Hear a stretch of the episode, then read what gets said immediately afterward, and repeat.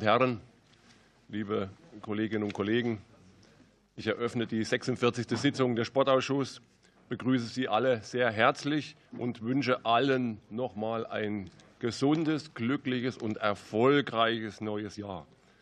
Besonders begrüße ich heute Frau Bundesumweltministerin Steffi Lemke in unseren Ausschuss. Herzlich willkommen. Wir freuen uns auf Ihre Expertise und, und Ihre Reden. Sitzungsbegleitend stehen uns nach wie vor wieder Dr. Steffen Rühlke und auch Dr. Patrick Spitzer zur Verfügung, sowie auch Mitarbeiterinnen und Mitarbeiter unserer Sportabteilung, die ich ganz herzlich hier begrüße, und auch natürlich unsere Ressort- und Ländervertreter. Der parlamentarische Staatssekretär, Herr Mahmoud Özdemir, ist bis 15.30 Uhr in der Regierungsbefragung und der Fragestunde gebunden, eventuell auch noch während der Aktuellen Stunde. Er bittet daher um Verständnis, äh, wenn er dadurch nicht durchgehend an der Sportausschusssitzung teilnehmen kann. Die Sitzung ist öffentlich. Ich heiße also auch die Gäste willkommen, die der Sitzung auf der Besuchertribüne und per WebEx uns folgen. Ich bitte von Bildaufnahmen während der Sitzung abzusehen. Es wird so sein, dass die Sitzung aufgezeichnet wird und ab 12 Uhr morgen im Internet übertragen wird und danach auch in der Mediathek zur Verfügung steht. Ich rufe Tagesordnungspunkt 1 auf. Sprechen wir mit der Bundesministerin für Umwelt, Naturschutz, nukleare Sicherheit und Verbraucherschutz, Steffi Lemke, über das Thema Nachhaltigkeit und Umweltschutz im Sport die Chancen und auch die Möglichkeiten und Herausforderungen für unsere Vereine. Sehr verehrte Frau Ministerin, vielen Dank, dass Sie sich heute die Zeit genommen haben, hier im, im Sportausschuss uns zur Seite zu stehen. Der Deutsche Olympische Sportbund geht davon aus, dass die rund 87.000 Vereine und die 29 Millionen Menschen und natürlich auch mehr als 100.000 Sportanlagen, die wir haben, genutzt werden, intensiv genutzt werden. Und diese Dimension, diese Dimension macht deutlich, dass Nachhaltigkeit und Umweltschutz in Sportvereinen ein wichtiges Thema ist, was wir heute gerne mit Ihnen diskutieren möchten. Außerdem begrüße ich als Ressortvertreter Herrn Michael Kracht, der im BMUV als Referatsleiter für gesellschaftliche Gruppen und Verbände, Verbände Förderung, Tourismus und Sport zuständig ist. Herzlich willkommen. Frau Ministerin Lemke, wir freuen uns auf Ihr einleitendes Statement. Wir haben uns auf zehn Minuten geeinigt, wenn Sie aber noch etwas weiter ausführen möchten. Also auch da sind alle Möglichkeiten gegeben. Ich bitte Sie, jetzt hier zu beginnen. Ja, vielen Dank, äh, Herr Vorsitzender und sehr geehrte Mitglieder des Sportausschusses. Ich freue mich außerordentlich, heute diese Möglichkeit zum äh, Gespräch hier zu haben. Das heißt, dass Sie diese Initiative ergriffen haben, weil mir das Thema Sport außerordentlich stark am Herzen liegt, aus verschiedenen Gründen.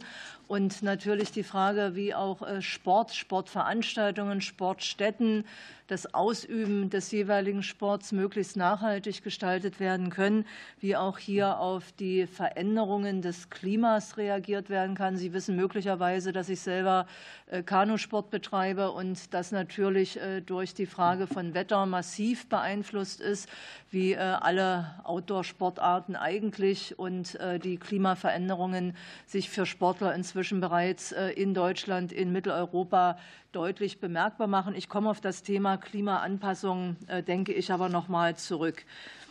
Mir ist eingangs wichtig, äh, dass äh, Sie alle als Abgeordnete ja spüren, äh, dass die geopolitischen Veränderungen nicht Halt machen zum Jahresanfang, dass die Krisenereignisse äh, die uns alle politisch beschäftigen, nicht aufhören.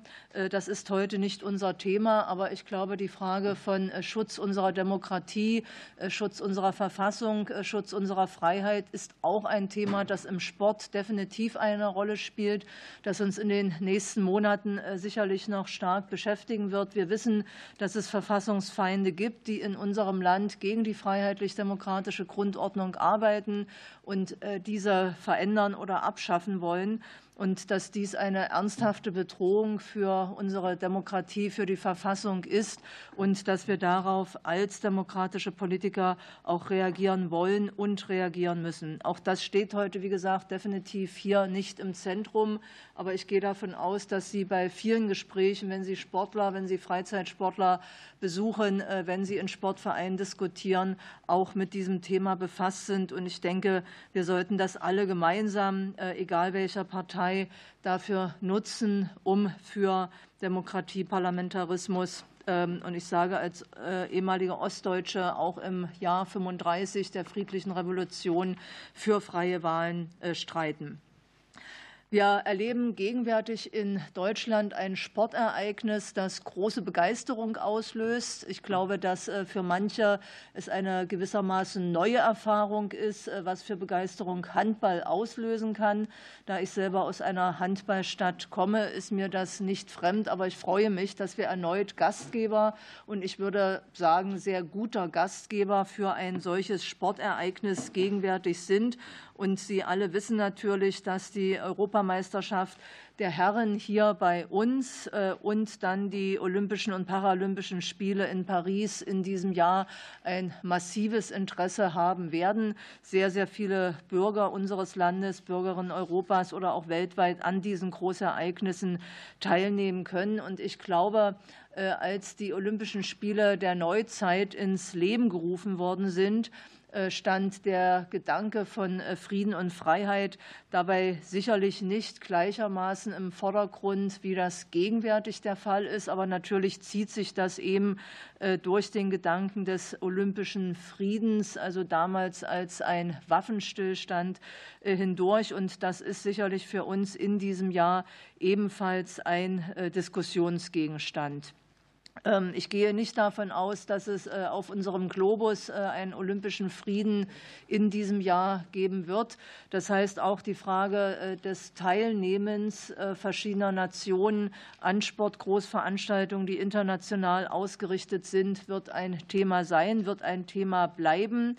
Aber dass Sportereignisse Gutes bewirken können, dass sie die Aufmerksamkeit auf sich ziehen und damit auf den friedlichen Wettstreit, auf das friedliche Kräftemessen auf sich ziehen, also quasi einen demokratischen äh, Wettkampf. Äh, das ist gut und das sollten wir auch in diesem Jahr sehr stark nach vorne stellen. Als Bundesumweltministerium, wir sind ja nicht äh, federführend für den Sport innerhalb der Bundesregierung verantwortlich, aber sind sehr intensiv befasst mit der Frage Nachhaltigkeitsziele auch bei nationalen, internationalen Sportereignissen oder eben im Breitensport zu verfolgen und umzusetzen. Und ich sehe hier persönlich eine absolute Win-Win-Situation zwischen diesen verschiedenen Bereichen. Wir arbeiten daran, äh, unsere Umwelt zu schützen, unsere Natur zu schützen, aber natürlich letzten Endes auch äh, die Verbraucher zu schützen. Das heißt, es geht auch beim Sport durchaus um nachhaltigen Konsum. Ich vermute mal, dass Sie möglicherweise alle auch schon mal Produkte erworben haben im Sportartikelbereich, über die man sich hinterher geärgert hat. Das heißt, äh, auch das Thema Verbraucherschutz hat durchaus eine Schnittstelle äh, zum Sport. Aber in erster Linie wollen wir heute reden über die Frage von Nachhaltigkeit und die Transformationsprozesse, äh, die auch vor dem Sport letzten Endes nicht Halt machen.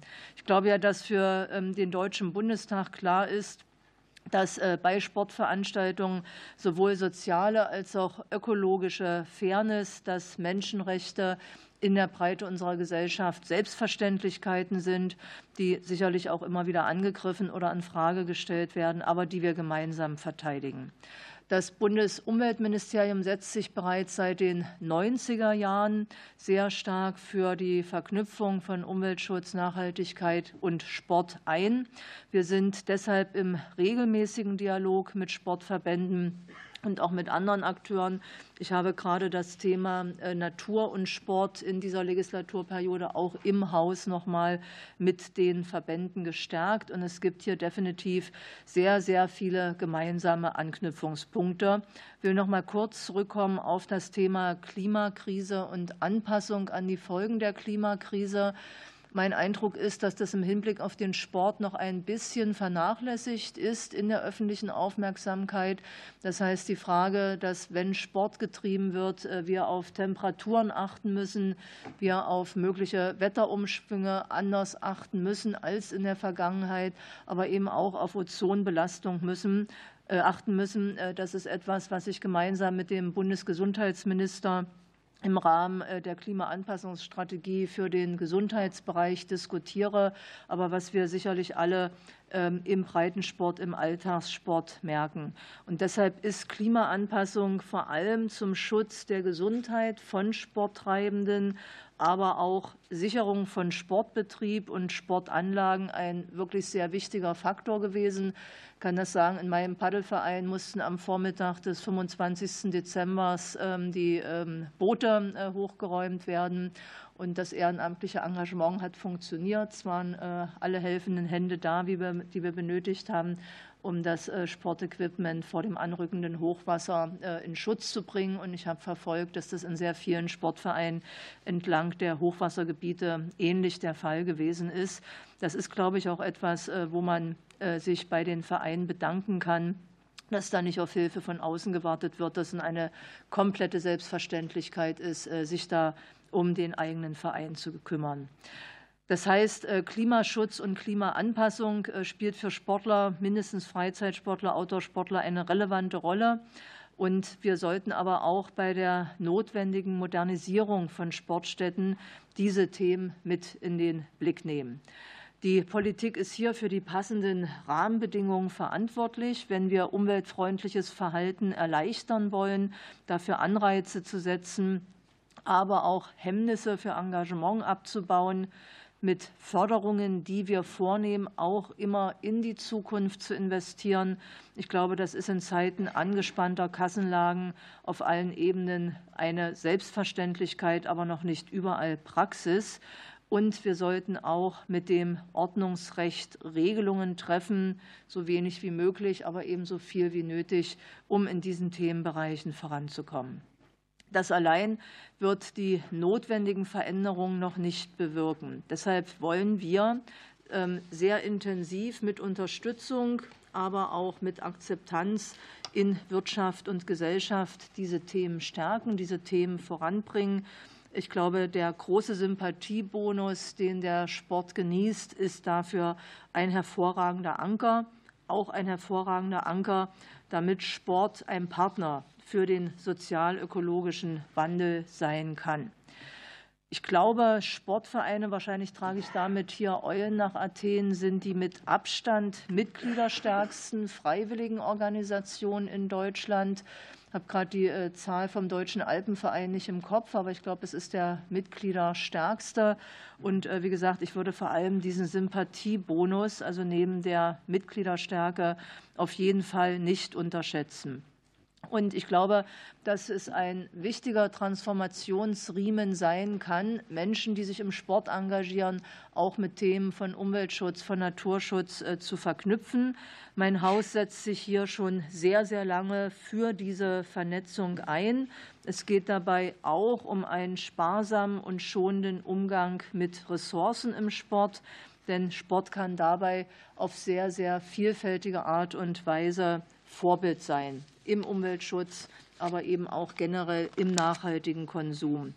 Ich vermute, dass auch der Sportausschuss im intensiven Kontakt mit den Sportartikelherstellern ist, die nachhaltige Produkte entwickeln, damit auch ein Stück weit Vorreiter sind, auch durchaus für Wirtschaftsmodelle und das mit einer umweltfreundlichen und fairen Herstellung entlang der Lieferketten und auch dem Umstieg auf Kreislaufwirtschaft auch über diesen Bereich ein wirklich großer Beitrag äh, für mehr Nachhaltigkeit geleistet werden kann. Was das äh, Thema Klimaschutz anbetrifft, sind, glaube ich, angesichts der gestiegenen Energiekosten in den letzten Monaten und Jahren und niemand nimmt an, dass das noch mal auf das äh, Preisniveau der Zeiten von billigem russischem Gas zurückgehen wird, die Sportanlagen herausgefordert, ähm, sich anzupassen, äh, energiesparende, ressourcensparende Energieversorgung zu sichern und äh, auch im Thema zukunftsfähige Mobilität nehme ich wahr, dass sich in der Vergangenheit viel getan hat, dass dort viele Sportakteure sich auf den Weg gemacht haben bei Sportgroßereignissen, ähm, Anreise mit öffentlichen Nahverkehrsmitteln zu ermöglichen oder natürlich auch mit Fernbahn zu ermöglichen und auch gerade in den äh, Sportgebieten, wo intensiver saisonaler Sportverkehr zu betrachten ist, sich die Angebote des öffentlichen Nahverkehrs deutlich verbessert haben. Ähm, einen letzten Punkt will ich äh, in dieser Aufzählung von Themen noch mit ansprechen. Das ist Stadtentwicklung und Schutz der biologischen Vielfalt. Wir haben ja zumindest,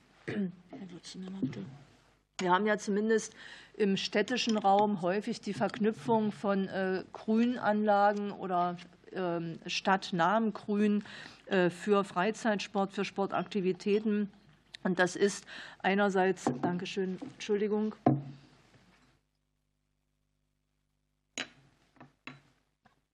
Es ist einerseits ein Thema im Hinblick der Stadtentwicklung und des Städtebaus, um das Angebot solcher Sportanlagen für die Bürgerinnen und Bürger vorzuhalten, äh, zweitens Nutzungskonflikte zu vermeiden und aus meiner Sicht auch hier Fortschritte für die biologische Vielfalt ähm, zu erreichen.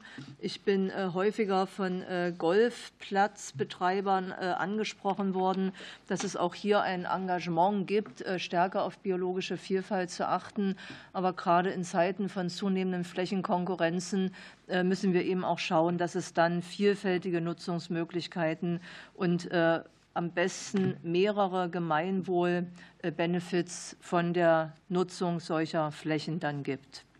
Wir haben im BMUV, ähm, hatte ich gesagt, seit langer Zeit mit unterschiedlichsten Akteuren im Sport einen konstruktiven Austausch. Wir haben Dialog, wir haben Gremienarbeit, wir beteiligen uns an verschiedenen ähm, Diskursrunden, die es dazu gibt. Und wir haben unseren eigenen Beirat Umwelt und Sport, der auch in Form von Projekten und Studien dann direkt wirksam wird.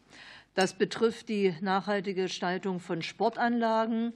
Das betrifft ein wahrscheinlich für Sie hier sehr virulentes Thema, Verhindern des Austrags von Mikroplastik aus Sportanlagen.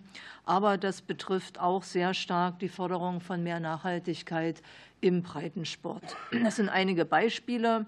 Wir haben Erfahrungen gesammelt, dass aus Einzelprojekten äh, sehr, sehr häufig Impulse auch im Hinblick auf Umweltpolitik, auf Nachhaltigkeitspolitik aus dem Sport herauskommen. Das ist für uns eine sehr wertvolle Win-Win-Situation. Also der Austausch findet in beide Richtungen statt. Und äh, ich will vielleicht noch mal betonen, äh, dass wir in diesen Zeiten multipler Krisen äh, wirklich die Wertschätzung für das, was Sport leistet, an gesellschaftlichem Zusammenhalt nicht hoch genug einschätzen können.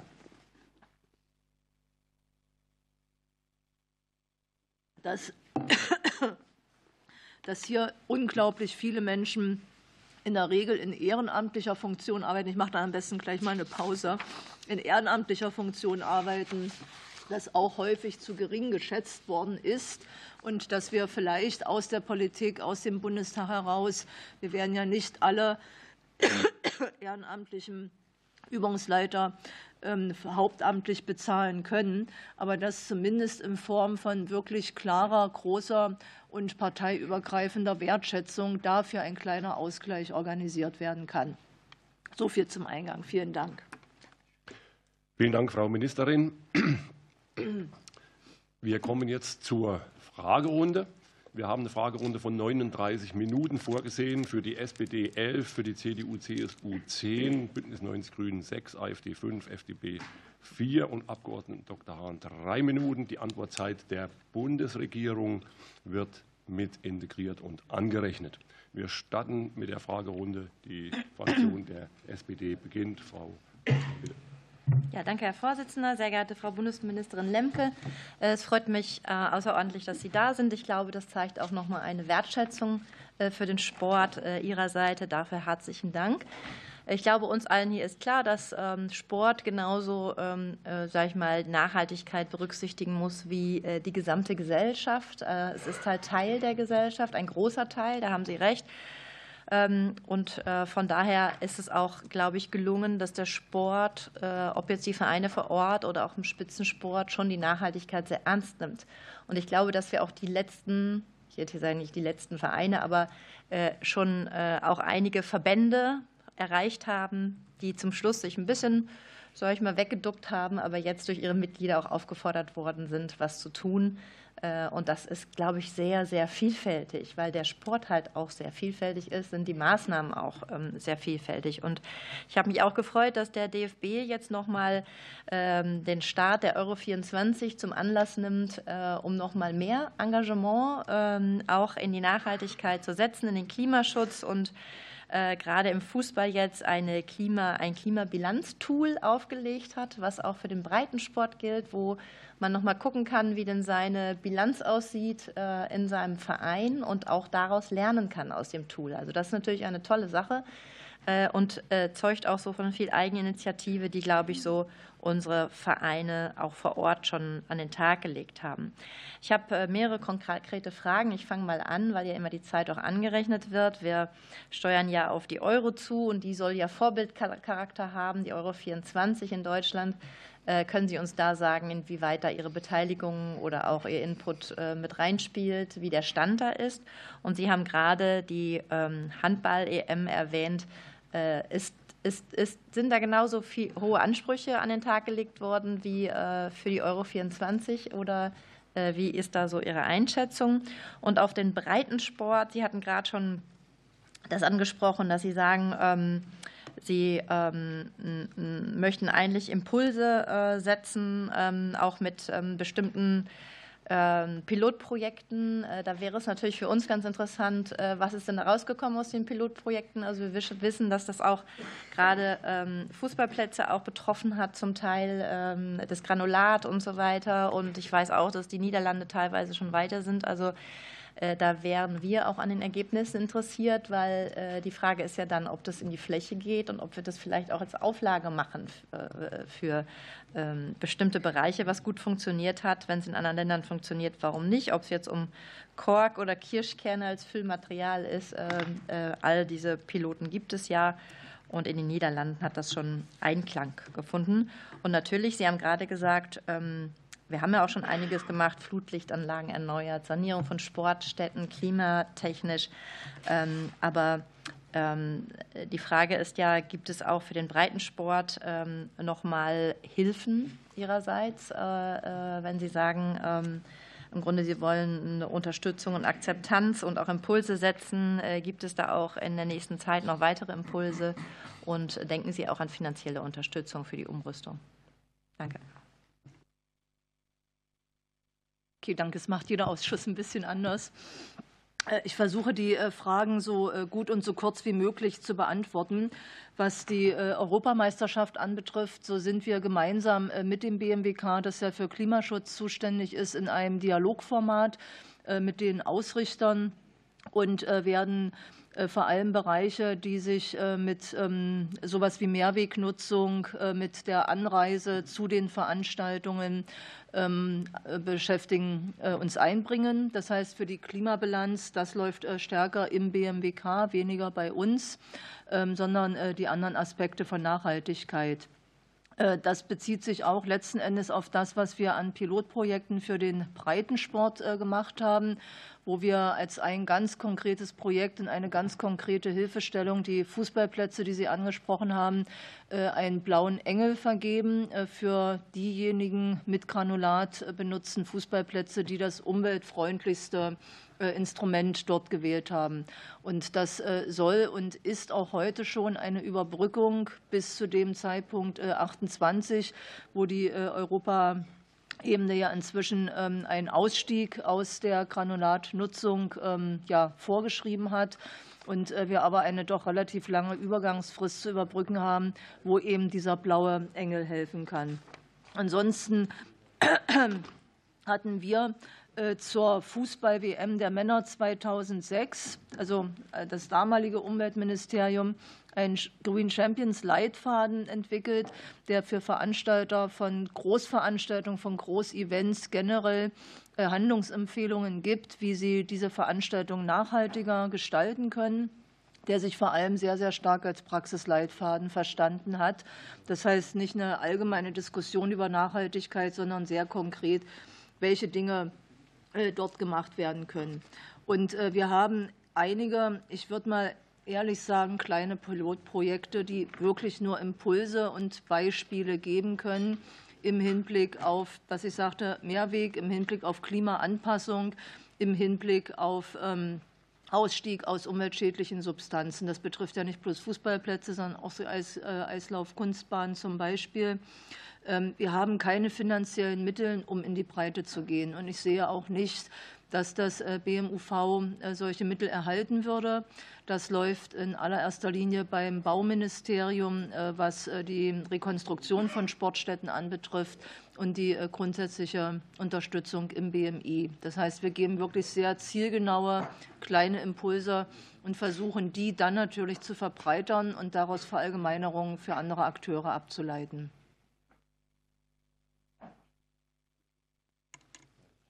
Ja, es wäre vielleicht, ähm, äh, also ich würde mir wünschen, dass wir im Nachhinein vielleicht auch mal eine Übersicht über die Pilotprojekte äh, äh, bekommen. Also jetzt nicht von Anotuk, aber so, wo man jetzt wesentliche Erkenntnisse gefunden hat, die man vielleicht auch in die Breite oder wir auch als Erkenntnis mitnehmen können. Das wäre sehr schön. Ich höre gerade, die sind Ihnen schon übermittelt worden, allerdings sehr kurzfristig. Jetzt? Also müsste ja? schon bei Ihnen vorliegen. Ach so.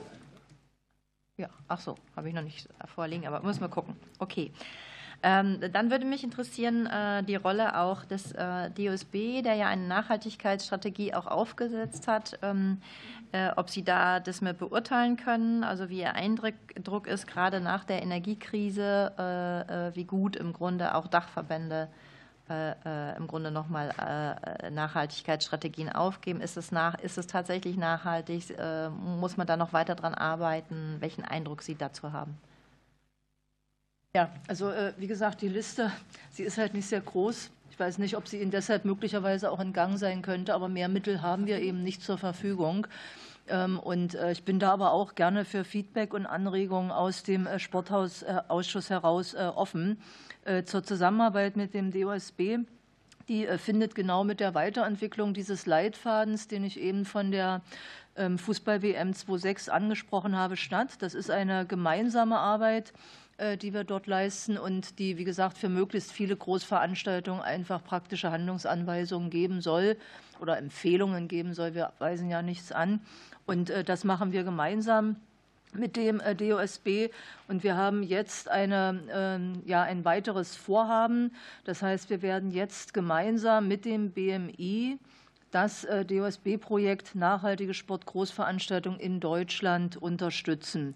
Das heißt, wir finanzieren das gemeinsam mit dem BMI.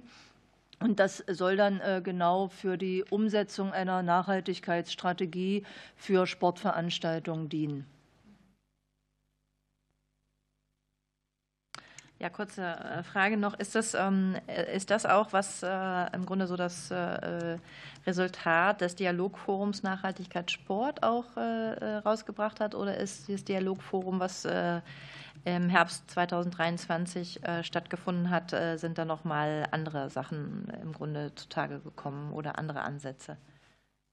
Also einerseits ja und andererseits, das hatte ich vorhin mit dem Blick in die Zukunft gemeint, äh, wir müssen uns mit dem Thema Klimaanpassung im Sport auseinandersetzen. Ich hatte vorhin so ein paar Bereiche äh, angesprochen, äh, die das berührt und ja auch Leistungssport hat damit bereits mehrfach zu tun gehabt was Hitze anbetrifft. Ich glaube, dass das Großereignisse wie Olympische Spiele, Fußballweltmeisterschaften in Zukunft noch viel, viel stärker berühren wird. Und wir werden dieses Problem auch nicht lösen können. Wir werden keine klimatisierten Stadien bauen. Ich weiß auch nicht, ob die in allen Regionen der Welt sinnvoll wären.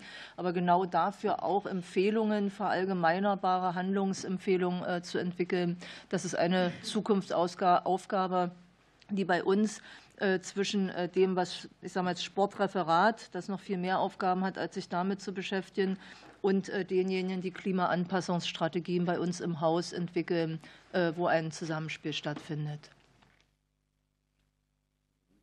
Hm? Ja, kurze Anschlussfrage noch. Es gibt ja auch seit 1994 den Beirat Umwelt und Sport. Und äh, könnten Sie da sagen, ob da noch wesentliche äh, äh, Sachen jetzt hervorgegangen sind in letzter Zeit oder äh, weil man da auch wenig Feedback eigentlich bekommt?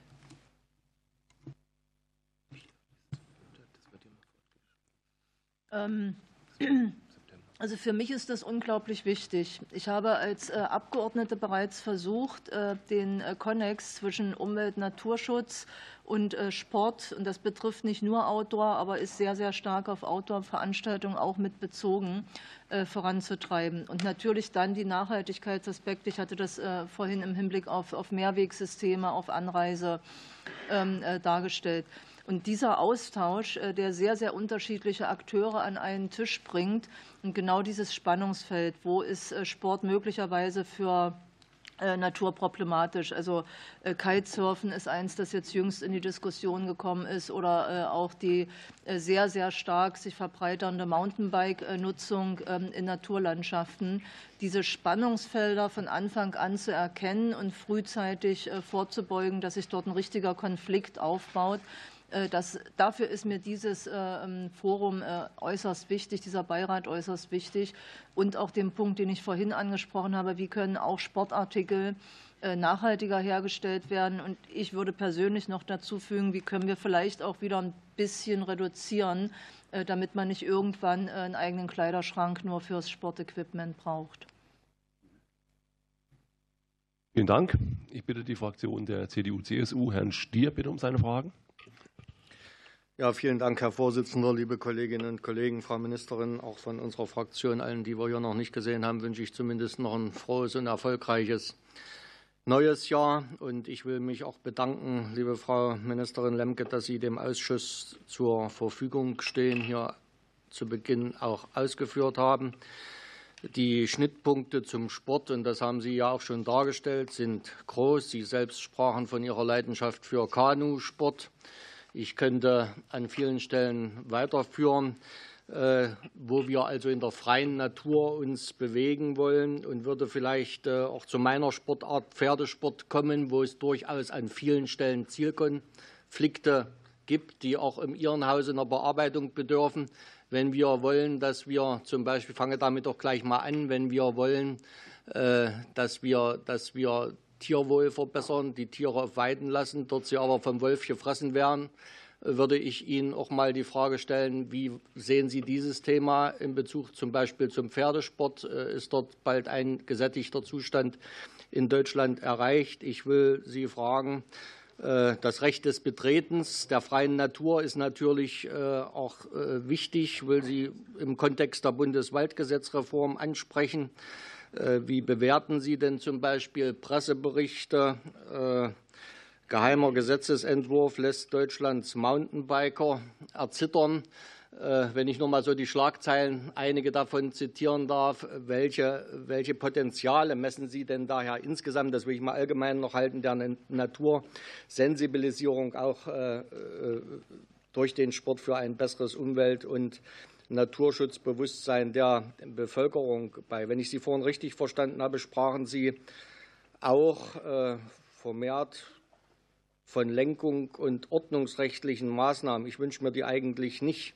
Und der DOSB ist ja, ist ja äh, in Dialog äh, mit Ihrem Haus auch und mit den Naturschutzorganisationen. Wie bewerten Sie denn die Sorge des DOSB, dass im äh, im Rahmen der geplanten Novellierung des Bundeswaldgesetzes es zu Einschränkungen der sportlichen Erholungsnutzung, aber auch äh, der klimafreundlichen Alltagsmobilität mit dem Fahrrad im Wald vielleicht kommen kann. Warum, äh, will ich noch anschließen, gelingt es scheinbar auch bei der jetzigen Novellierung des Bundeswaldgesetzes nicht, das Betretensrecht bundeseinheitlich und für Sportaktive nachvollziehbar zu gestalten und damit für eine Rechtssicherheit zu sorgen. Und warum erfolgt wohl auch jetzt keine Angleichung der Bestimmungen des Bundeswaldgesetzes an das Bundesnaturschutzgesetz in dieser Frage? Vielleicht reicht das erst mal vorab und vielleicht können Sie dazu was sagen. Vielen Dank. Ja, äh, vielen Dank auch für die Fragen. Ähm, ich beginne mit der Frage äh, zum Pferdesport. Äh, das äh, Thema, äh, wie wir mit ähm, einem in unserer Naturlandschaft vorkommenden Tier wie dem Wolf umgehen, beschäftigt ja alle Weidetierhaltenden. Und in erster Linie kommt ähm, die Konfliktlinie von den Schafhaltern, aber eben jetzt auch insbesondere nach dem Riss im privaten Bereich der Kommissionspräsidentin auch von Pferdehaltern vermehrt in der Öffentlichkeit als Diskurs. Ich habe, seitdem ich das Amt übernommen habe, für einen pragmatischen Umgang mit dem Wolf plädiert und habe gesagt, wenn wir die Akzeptanz des Wolfes in unserer Naturlandschaft, Kulturlandschaft erhalten wollen, dann müssen wir dieses Spannungsfeld auflösen. Und deshalb habe ich im vergangenen Herbst einen Vorschlag für Schnellabschüsse von Wölfen äh, vorgelegt, den die Umweltministerkonferenz einstimmig beschlossen hat. Dort sind Umweltminister verschiedener äh, Regierungskonstellationen mit vertreten und es war ein einstimmiger Beschluss. Und ich habe mich äh, bei diesem Vorschlag davon leiten lassen, wie wir in der Praxis es tatsächlich schaffen, äh, die problematischen Wölfe, das heißt die, die Tiere gerissen haben, zu schießen und äh, dafür Entbürokratisierung in diesem Verfahren bis zu einem Wolfsabschuss zu machen und für diejenigen, die diese Tätigkeit, entweder Jachtausübende oder Beauftragte, je nach ähm, Landeszuständigkeit oder Landesfestlegung, äh, das so einfach und äh, pragmatisch orientiert wie nur möglich zu machen. Ich glaube, dass äh, dieser Vorschlag jetzt in der Realität ankommen muss. Ich werde aber bei meiner Linie bleiben, dass die aus meiner Sicht teilweise unfruchtbaren politischen Debatten ähm, für dieses Thema abgelöst werden sollten durch eine Regelung, die in der Realität stattfindet, die sich an der Praxis orientiert, sowohl von Weidetierhaltern als auch von Wildtierökologen, die uns ziemlich genau sagen, welche Wölfe äh, diejenigen sind, die dann, wenn sie einmal die Erfahrung gemacht haben, dass dort leichte Beute zu machen ist, eben zurückkommen und wiederholt leichte Beute machen wollen, äh, wie wir an die rankommen und diese abschießen. Und äh, das, glaube ich, ist etwas, was diesen Konflikt ähm, zwischen Weidetierhaltern ähm, tatsächlich und, und ähm, dem in der Natur vorkommenden Raubtier äh, lösen kann. Ich habe ähm, etliche Schäfer besucht im letzten Sommer, um mit ihnen auch über die Notwendigkeiten zu sprechen, was das Zäunen anbetrifft äh, für den Wolfsschutz. Ich habe einen intensiven Austausch mit anderen europäischen Umweltministern zu diesem Thema. Und ich glaube, dass genau die Orientierung an der Praxis, äh, an Verbesserungen für die Weidetierhalter das Entscheidende sein sollte. Sie sprachen dann zweitens an äh, lenkungs- und ordnungsrechtliche Maßnahmen, äh, ich sage mal, denen ich das Wort geredet hätte. Das müssten Sie mir vielleicht. Ja, äh, ich habe gesagt, dass es an verschiedenen Stellen ja durchaus notwendig sein wird. Sie brauchen für bestimmte Outdoor-Sportarten Lenkungssysteme ehrlich gesagt auch, um die Sportler zu schützen, halt nicht in so unwegsames Gelände vorzudringen, wo sie ihre Gesundheit oder sogar halt ihr Leben aufs Spiel setzen. Und dass wir das in vernünftigen Bahnen äh, in unserer Gesellschaft miteinander lösen müssen, ist aber eben keine Bundeszuständigkeit, muss eh äh, vor Ort, äh, je nach den Zuständigkeiten dort gelöst werden. Also ich plane diesbezüglich nichts oder wenn ihm was zu Ohren gekommen ist, was in meinem Haus vorbereitet wird, müssten wir das gegebenenfalls noch mal konkret besprechen. Und dann äh, hatten Sie, äh, Kollege Abgeordneter, eine Reihe von Fragen zum äh, Waldgesetz gestellt, die ich jetzt so ehrlich gesagt nicht beantworten kann, weil das federführende Ministerium dafür das Agrarministerium ist. Also dieser Gesetzentwurf wurde nicht bei mir erarbeitet. Ich kenne deshalb auch den Pressebericht, den Sie erwähnt haben, nicht, wobei die Bundesregierung Presseberichte in der Regel eh nicht kommentiert. Ähm, aber ich kann Ihnen jetzt zu Details des Waldgesetzes äh, keine Ausführungen machen, äh, weil das äh, zuständige Ressort das Agrarministerium ist. Sonst müssten wir noch mal vertieft in Bereiche hineingehen, die mein Ressort dort betrifft. Das ist vor allem Umbau zu klimastabilen Wäldern. Aber Recht des freien Betretens wird von meiner Seite aus nicht in Frage gestellt. Okay, dann würde ich vielleicht noch mal kurz nachfragen. Sie haben dem äh, und zum Haushalt kommen. Sie haben dem Sportausschuss eine Darstellung mit Ihren Haushaltsprojekten in Bezug zur Europameisterschaft übermittelt. Äh, diese Posten wirken eher wie ein großes Sammelsurium von Projekten. Können Sie uns erläutern, äh, welche Strategie Sie bei der Auswahl dieser Projekte vorgenommen haben und welche umweltpolitischen Ziele Sie damit konkret verfolgen?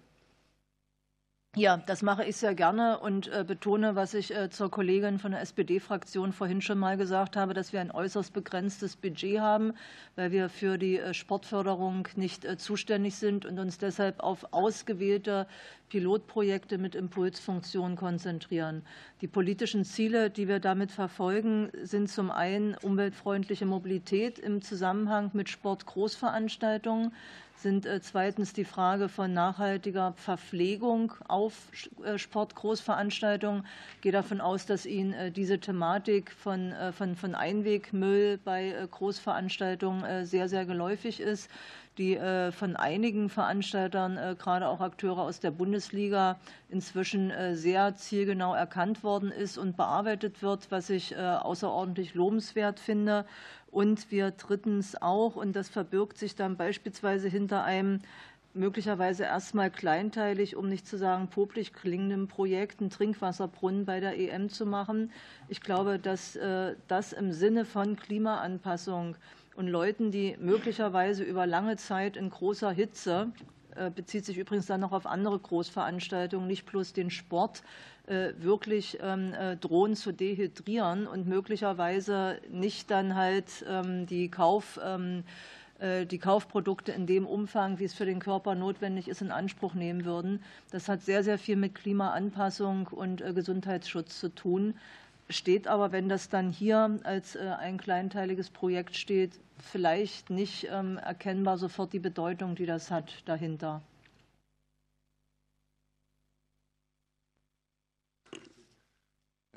ist wirklich schwierig. Äh, ich ähm, möchte mich auch ganz herzlich bedanken, Frau Ministerin, auch vor allem für Ihr klares Plädoyer, äh, dass die Themen Umwelt und Sporttreiben im Außenbereich äh, in Einklang zu bringen. Uns eint ja auch seit vielen Jahren die Mitgliedschaft im Kuratorium Sport und Natur, das sich ja auch zum Ziel gesetzt hat, diese Symbiose ähm, zu optimieren. Jetzt hat der Kollege schon nach der Novellierung des Bundeswaldgesetzes gefragt, Sie weisen nicht zu Recht darauf hin, Sie sind nicht federführend zuständig. Trotzdem, vor allem auch aufgrund Ihrer persönlichen, äh, Ihres persönlichen Interesses, würde mich Ihre Sicht der Dinge interessieren, was denn äh, aus, aus, Sicht Ihres ja auch für, für den Bereich Umwelt ja äh, prädestinierten und federführend zuständigen Ministeriums denn in dieses Bundeswaldgesetz äh, geschrieben werden müsste, um äh, diese Symbiose, die uns beide ja äh, eint als Intention, möglichst zu optimieren. Frau Lengel, bitte kurz. Wir sind nämlich von der Zeit her schon etwas drüber. Okay, da, dann mache ich es jetzt ganz kurz. Also ich will der Diskussion nicht ausweichen, aber ich bin jetzt nicht aufs Waldgesetz und Sportaspekte vorbereitet. Da muss ich Sie um Verständnis bitten. Äh, wir können das aber gerne bilateral am Rande des Plenums vertiefen. Wunderbar. Dann bitte ich die Fraktion Bündnis 90 Grünen, Frau Winkelmann, bitte um Ihre Fragen. Danke, Herr Vorsitzender.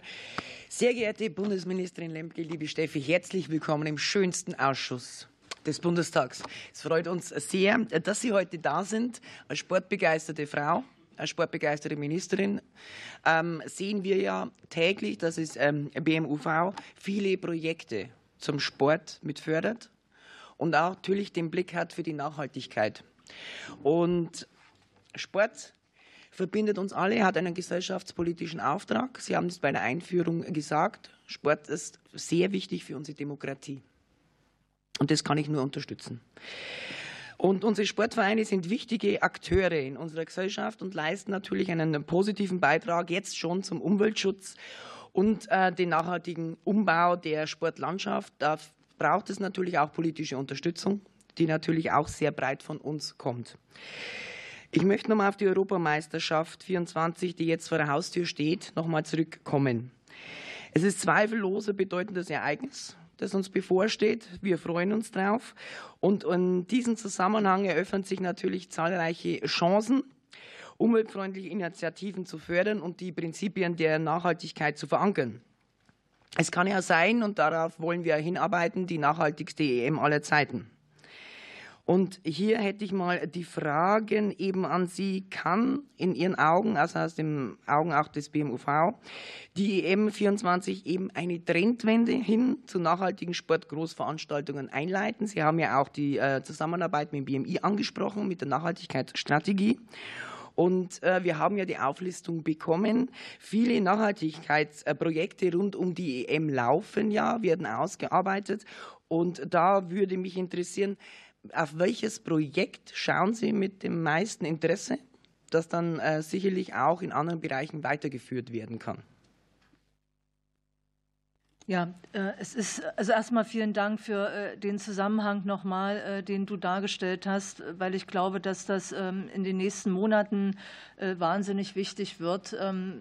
Die meisten Kinder kommen mit Sport in ihrer Kommune, mit Breitensport, mit Gemeinschaftserlebnis neben Schule und Kita im Sportverein in Kontakt. Und dass dort fairer Umgang, auch demokratischer Umgang, wo das möglich ist, ne, auf den Schiedsrichter hat man schon zu hören einfach und nicht möglichst wenig zu diskutieren, gar nicht zu diskutieren. Ne?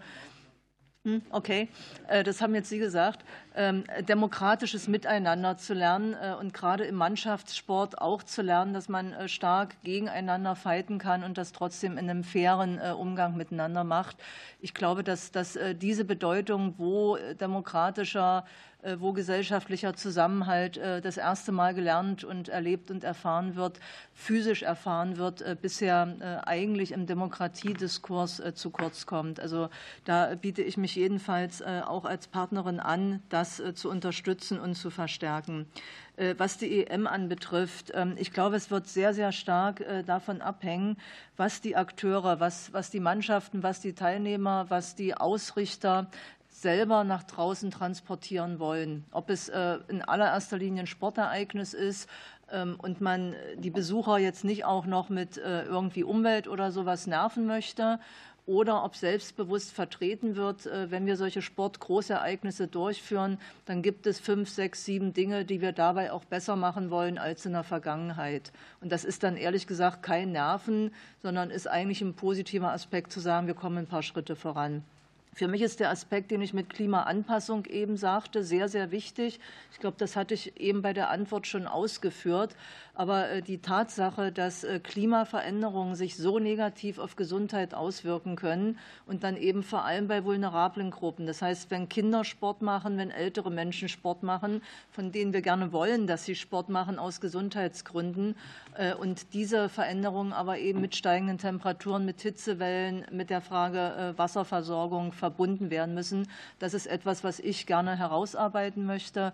Und ein zweites Thema, das mir sehr wichtig ist, die Frage, von vernünftiger Ernährung auf solchen Sportgroßereignissen. Und dabei meine ich jetzt nicht, dass man da keine Cola trinken darf oder dass man äh, keine Pommes essen darf, sondern äh, dass es auch ähm, gesunde Ernährung dabei gibt, die dort angeboten wird, auch wieder klimaangepasst. Das macht halt vielleicht keinen Sinn, äh, bei 33 Grad naja, ich lasse es jetzt, äh, XY zu essen, ähm, darauf aufmerksam zu machen, dass Ernährung auch was damit zu tun hat und vor allem das Thema äh, Verpackung, Umverpackung, sprich äh, Einwegverpackung. Wie kommen wir bei Sportgroßveranstaltungen zu nachhaltiger Lebensmittelverpackung? Das sind vielleicht zwei Aspekte. Wie gesagt, die Klimaaspekte rangieren ja etwas stärker im ähm, Klimaministerium inzwischen. Es freut mich sehr zu hören, weil genau das ist das äh, Sport im Ganzheitlichen zu sehen, die Zusammenhänge zu sehen. Und es freut mich auch sehr. Und wir haben es auch in der direkten Zusammenarbeit, dass wir sehen, dass äh, genau Ihr Haus hier sehr fortschrittlich mit aufgestellt ist und hier wirklich das verfolgt, Sport im Ganzen zu sehen. Sportpolitik, Sportpolitik ist Gesellschaftspolitik und deswegen freut es uns sehr, dass so viele Projekte hier auch wirklich vorangetrieben werden. Und eine kurze kleine Mini-Nachfrage hätte ich noch. Ähm, was macht Deutschland zum richtigen Ort für Sportgroßveranstaltungen? Ich, ich, würde sagen, äh, die Verbindung äh, von äh, Menschen und Sportereignis. Das heißt, das, was wir jetzt bei der Handball-WM für manche, glaube ich, überraschend erlebt haben, diese Begeisterung wirklich als ein Teil gesellschaftlichen Zusammenhalts zu verstehen und so auch stark zu machen. Deshalb sind ja auch viele Bundesminister da gewesen.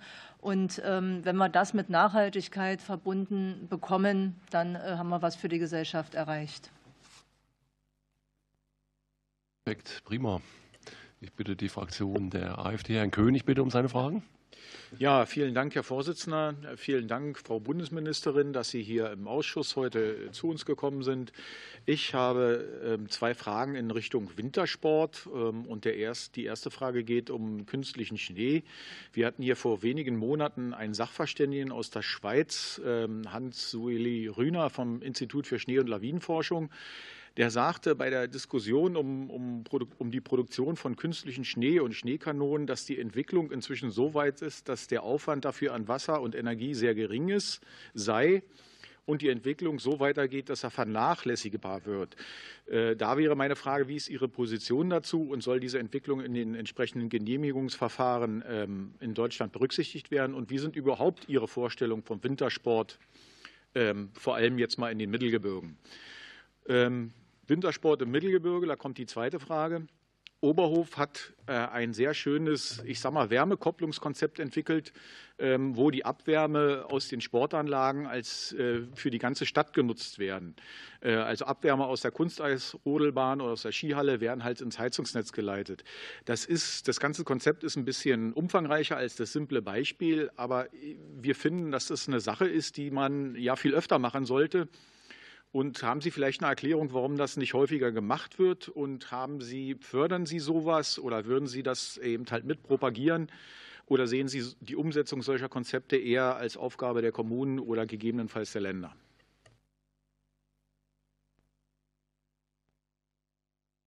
Okay. Drei Minuten 23. Ah, die Uhr habe ich noch nicht äh, gesehen.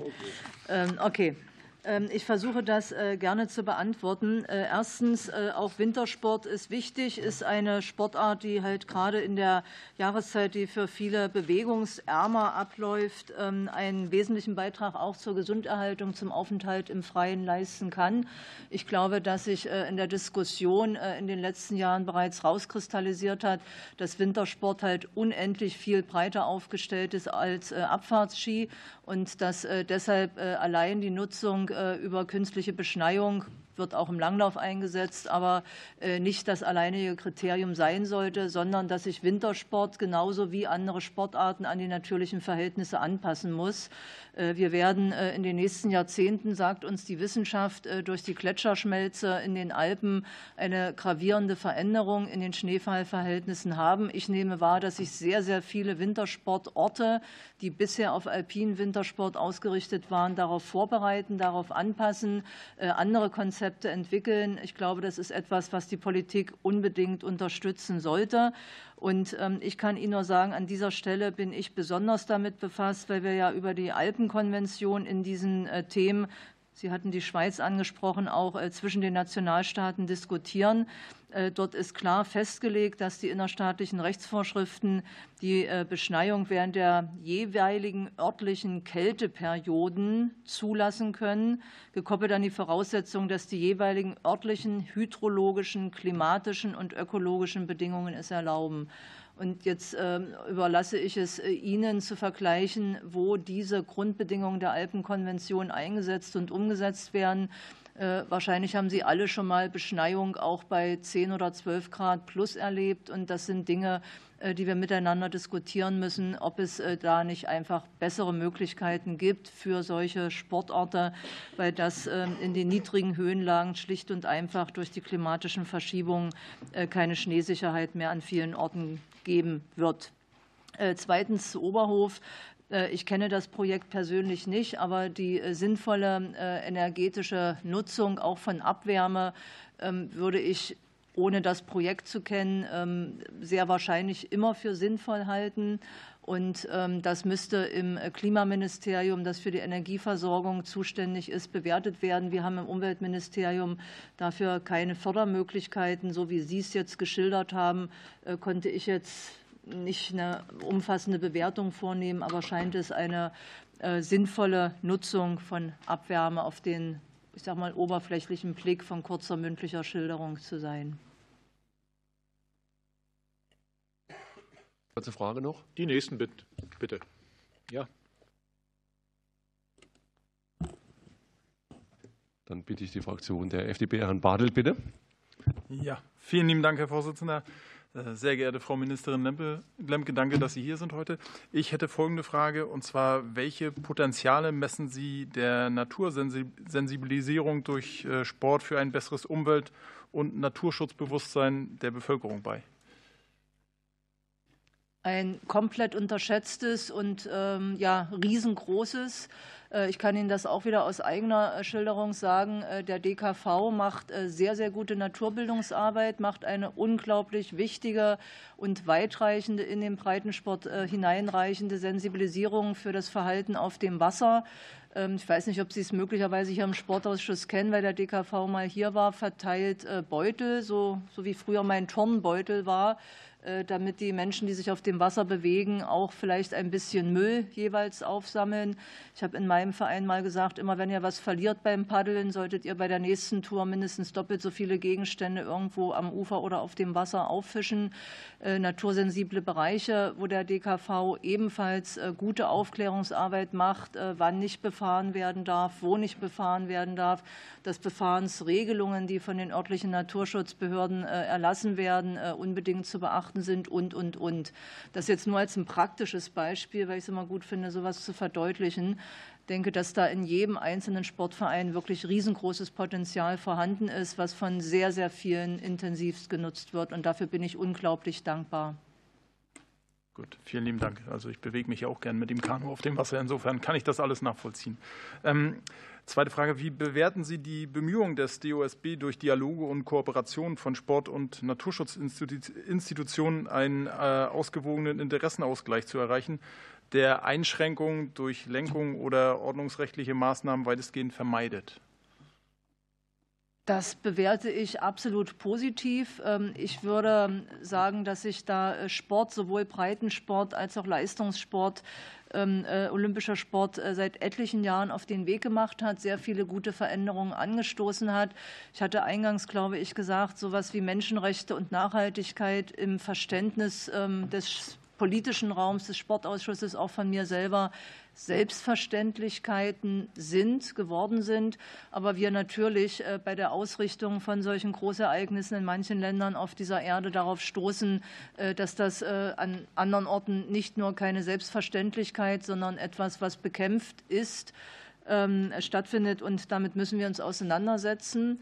Und ich würde zweitens auch sagen, dass wir durchaus noch ein relevantes Stück Weg vor uns haben, äh, sowohl Menschenrechte hatte ich eben gesagt, vor allem in anderen Ländern, aber auch die Frage generell von Nachhaltigkeit, Mobilitätskonzepten, äh, Verpackungsmüll, äh, Klimaanpassung, dass auch noch etliche Aufgaben vor uns liegen. Gut, jetzt hätte ich sonst auch noch weitere Fragen zum Bundeswaldgesetz gehabt und äh, speziell für Mountainbiken und Orientierungslauf. Das lasse ich jetzt mal weg, nachdem Sie das schon der CDU gegenüber geäußert hatten. Äh, einzige Interessante Bemerkung fand ich vorhin die demokratischen Diskussionen mit Schiedsrichtern. Also das, das halte ich für schwierig. Also da wäre wär mir wichtiger, dass es eine Akzeptanz der Entscheidungen gibt. Nein, ansonsten vielen Ich wäre Dank. sehr dankbar, wenn mir die Position des Sportausschusses dann übermittelt werden könnte, wenn die gut, Diskussion gut. abgeschlossen ist. Genau, gut.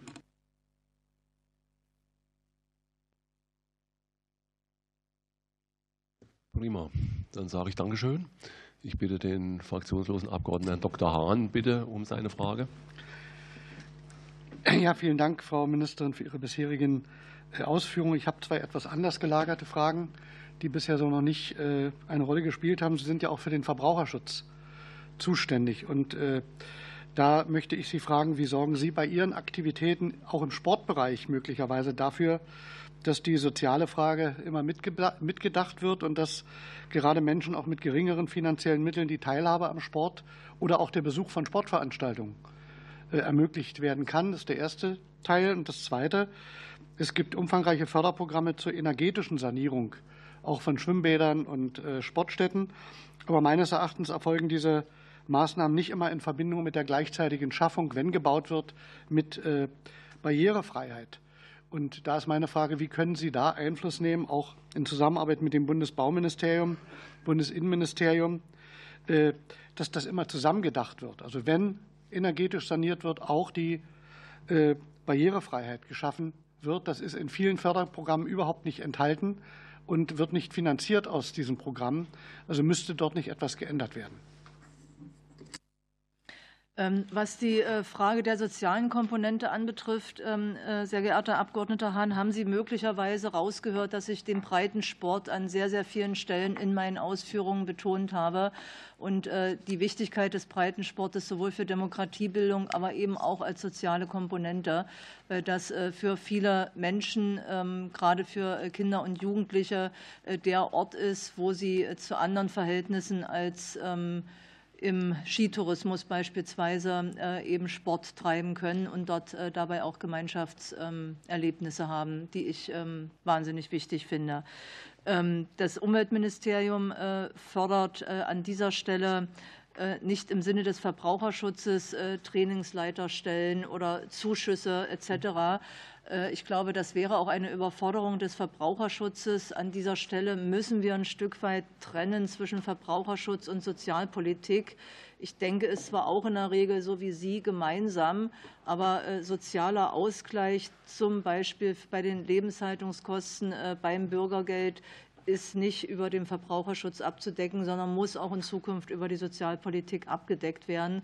Und an der Stelle beweist sich dann aber, glaube ich, auch noch mal, wie wichtig das Bürgergeld äh, und die entsprechende Erhöhung ist, um auch für das Heranführen äh, von äh, Haushalten mit schmalem Geldbeutel an Breitensport zumindest zu ermöglichen. Ich glaube, dass es äh, zweitens wichtig ist, die Bedeutung des Sportes wirklich immer wieder hervorzuheben. Es gibt ja auch Sportarten, die man mit ganz, ganz geringem finanziellen Aufwand betreiben kann oder eben äh, über Sportvereine, äh, in denen es sozial gestaffelte Beiträge geben kann, Familienbeiträge geben kann, das in der Breite zu ermöglichen. Energetische Sanierung, Barrierefreiheit äh, kann ich Ihnen jetzt äh, nur übermitteln, dass ich das noch mal mitnehme. Und äh, wenn Sie konkrete Beispiele haben, wo der gesunde Menschenverstand sagt, mein Gott, jetzt haben die dort energetische Sanierung gemacht, warum haben Sie nicht gleich XY noch mit dazu getan, dann nehme ich das auch gerne mit und würde das in den entsprechenden Stellen, entweder Bauministerium oder Wirtschaftsministerium, auch als lebenspraktische Beispiele noch mal übermitteln. Wunderbar. Prima. Vielen Dank. Damit sind wir am Ende dieses Tagesordnungspunktes. Ich darf mich noch mal ganz, ganz herzlich bei Frau Steffi Lemke bedanken. Frau Ministerin, äh, Sie haben doch eine sehr, sehr breite Expertise hier vorgelegt und äh, ich wünsche mir, dass wir noch weiter, noch intensiver Gerne. ins Gespräch kommen und ich glaube, es gibt doch sehr, sehr viele Punkte, Anknüpfungspunkte, wo wir den Sport und auch die Umwelt und auch den gesamten Bereich immer noch mal entsprechend mit aufwärmen können. Großes Dankeschön und Ihnen eine angenehme Woche noch. Danke. Jo. Ihnen allen auch. Danke. Damit schließe ich den Tagesordnungspunkt 1 und rufe den Tagesordnungspunkt des REACH-Verfahrens zur Beschränkung von Blei in Munition und in Angelzubehör und Konsequenzen für den Sport. Als Ressortvertreter steht uns weiterhin Herr Krach zur Verfügung. Als Sachverständige begrüße ich ganz herzlich, ich denke mal, Sie werden bestimmt schon auf dem, auf dem Zulauf sein, Herrn Thomas Hager als Beauftragter fürs Waffenrecht im Deutschen Skiverband und den Bundesgeschäftsführer des Deutschen Schützenbundes Jörg Brokamp, der uns mit seinen stellvertretenden Geschäftsführer Andreas Friedrich begleiten wird.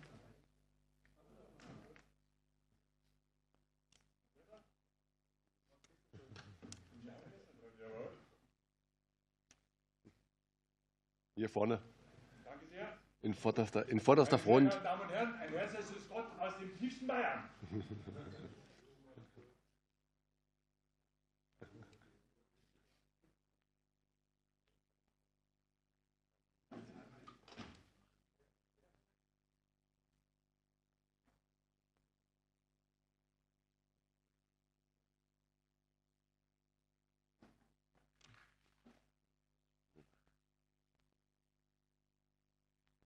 So, ich wiederhole nochmal Tagesordnungspunkt 2. Es geht um den Sachstand des REACH-Verfahrens zur Beschränkung von Blei in Munition und Angelzubehör und Konsequenzen für den Sport.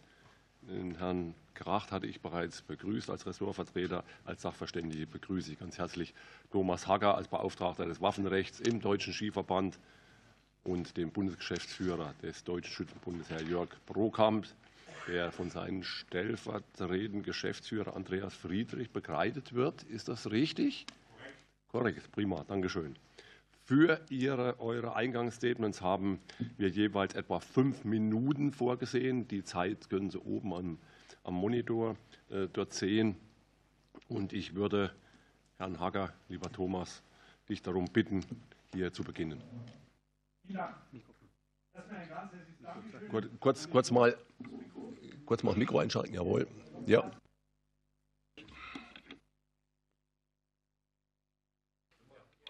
Eins, zwei. Okay.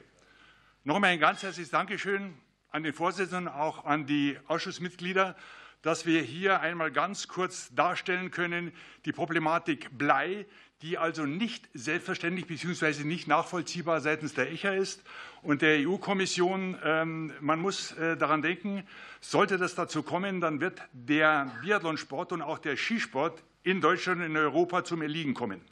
Äh, ich hatte Ihnen eine Tischvorlage äh, vorgelegt, wo die finale Stellungnahme der ECHA hier aufgezeigt war zum Bleiverbot vom Februar 2023. Ähm, und dieser Beschränkungsvorschlag ist für uns nicht schlüssig und nicht zielführend. Begründung. Erstens, es gibt keine Alternativmunition. Äh, die ECHA hatte vorgeschlagen Plastikmunition und Stahl. Aus Umweltgründen mit Sicherheit nicht machbar. Stahl würde die äh, millionenschweren Anlagen Biathlon total zerstören. Äh, es gibt seitens der Munitionshersteller keine adäquaten Alternativen. Äh, sodass wir also im Grunde genommen hier von der ECHA total im Regen äh, stehen gelassen worden sind. Und wie gesagt, äh, die ECHA hat nachgeschoben, die sogenannte absolute Bleiverbot. X plus fünf Jahre. Sollte die Kommission dem zustimmen, haben wir fünf Jahre eine Übergangszeit, wo dann das greifen soll. Sie hat dann aber noch eine Ausnahme genehmigt, die ECHA, und zwar sollte über 90 Prozent der Bleirückstände recycelt werden können, dann würden Sie also hier mit sich reden lassen. Ich sage das mal ganz profan. Äh, ich habe Ihnen dann dazu auch eben ein Bildmaterial ähm, zur Verfügung gestellt. Das heißt also, die beiden großen Anlagen, Weltcup Oberhof, Weltcup Ruppolding, werden also mit hochmodernen Saugaggregaten hier entsorgt, sodass also das im Mühbereich ist, was im Grunde genommen übrig bleibt. Und das haben wir eben auch über die IBU, die Internationale Biathlon Union, vorgetragen. Äh, und hoffen, dass also hier das zu Buche schlägt und die, EU, äh, und die IBU, die auch in engen Kontakt ähm, mit der Kommission steht, äh, hier das so vortragen kann, dass wir also hier im Grunde genommen Ausnahmemöglichkeiten haben. Die IBU hat hierzu auch eine sogenannte List of Priority äh, Nationalverbände aufgefordert, Stellungnahmen zu machen. Und diese Stellungnahmen werden im engen Austausch mit den nationalen Verbänden der Kommission vorgelegt, sodass wir mal sehen müssen, wie im Grunde genommen dann die Kommission reagiert. Äh, momentan ist ja alles auf Eis gelegt. Ähm, wir sehen es also als Positivum an, dass also noch keine Entscheidung getroffen worden ist. Und das ist im Grunde genommen momentan der Sachstand. Nochmal, ich habe Ihnen hier äh, ein, äh, eine Tischvorlage gegeben, wo also die wichtigsten Dinge aufgeschrieben sind. Nochmal, für uns ist also der Vorschlag der ECHA nicht schlüssig und nicht zielführend. Danke für Ihre Aufmerksamkeit. Du hättest noch zwei Minuten zur Verfügung gehabt, aber gut, wenn Sie dann alles klar, dann kann der Herr Brokamp noch ein bisschen, ein bisschen was mit übernehmen. Bitte schön, Herr Brokamp. Lieber Vorsitzender, liebe Mitglieder des äh, Sportausschusses, herzlichen Dank für die Möglichkeit äh, der Vorstellung unserer Argumente im Bereich äh, des Verfahrens, Beschränkungsverfahrens der EU. Ähm, an der Stelle ähm, zum Innengehalt insgesamt haben wir eine Stellungnahme eingereicht. Da verweise ich drauf im Detail. Ähm, zum Verfahren selbst hat das BMU freundlicherweise ja klargestellt, in welcher Phase wir uns befinden. Und ich glaube, das ist eine sehr kritische Phase, der Phase Ende 1, Anfang Phase 2, also des politischen Verfahrens. Von daher glaube ich, ist der richtige Zeitpunkt und auch gut an der Stelle hier unsere Argumente letztendlich auch ähm, einzubringen. Wir machen das als Sport, Sportverband an der Stelle sehr deutlich nochmal. Ähm, wobei, und das wissen Sie, wir eine Besonderheit haben, dass wir eben halt nicht nur sehr stark im Sport vertreten sind, auch sehr erfolgreich, sondern eben halt auch ein Thema Brauchtum, Tradition und vor allem Kulturgut auch haben. Und diejenigen Kolleginnen und Kollegen des, des äh, Sportausschusses, äh, die in ihren Wahlkreisen unterwegs sind, können was mit Schützenfesten, können was mit Vogelschießen anfangen. Und von daher ist es auch für uns ein, ein sehr wichtiger Bereich, aber hier schwerpunktmäßig natürlich der sportliche äh, Bereich. Ich werde die Konsequenzen, die uns drohen, Ihnen kurz schildern und dann am Ende mir erlauben, vielleicht auch noch eine allgemeine Einordnung zu diesem Beschränkungsverfahren vornehmen zu dürfen.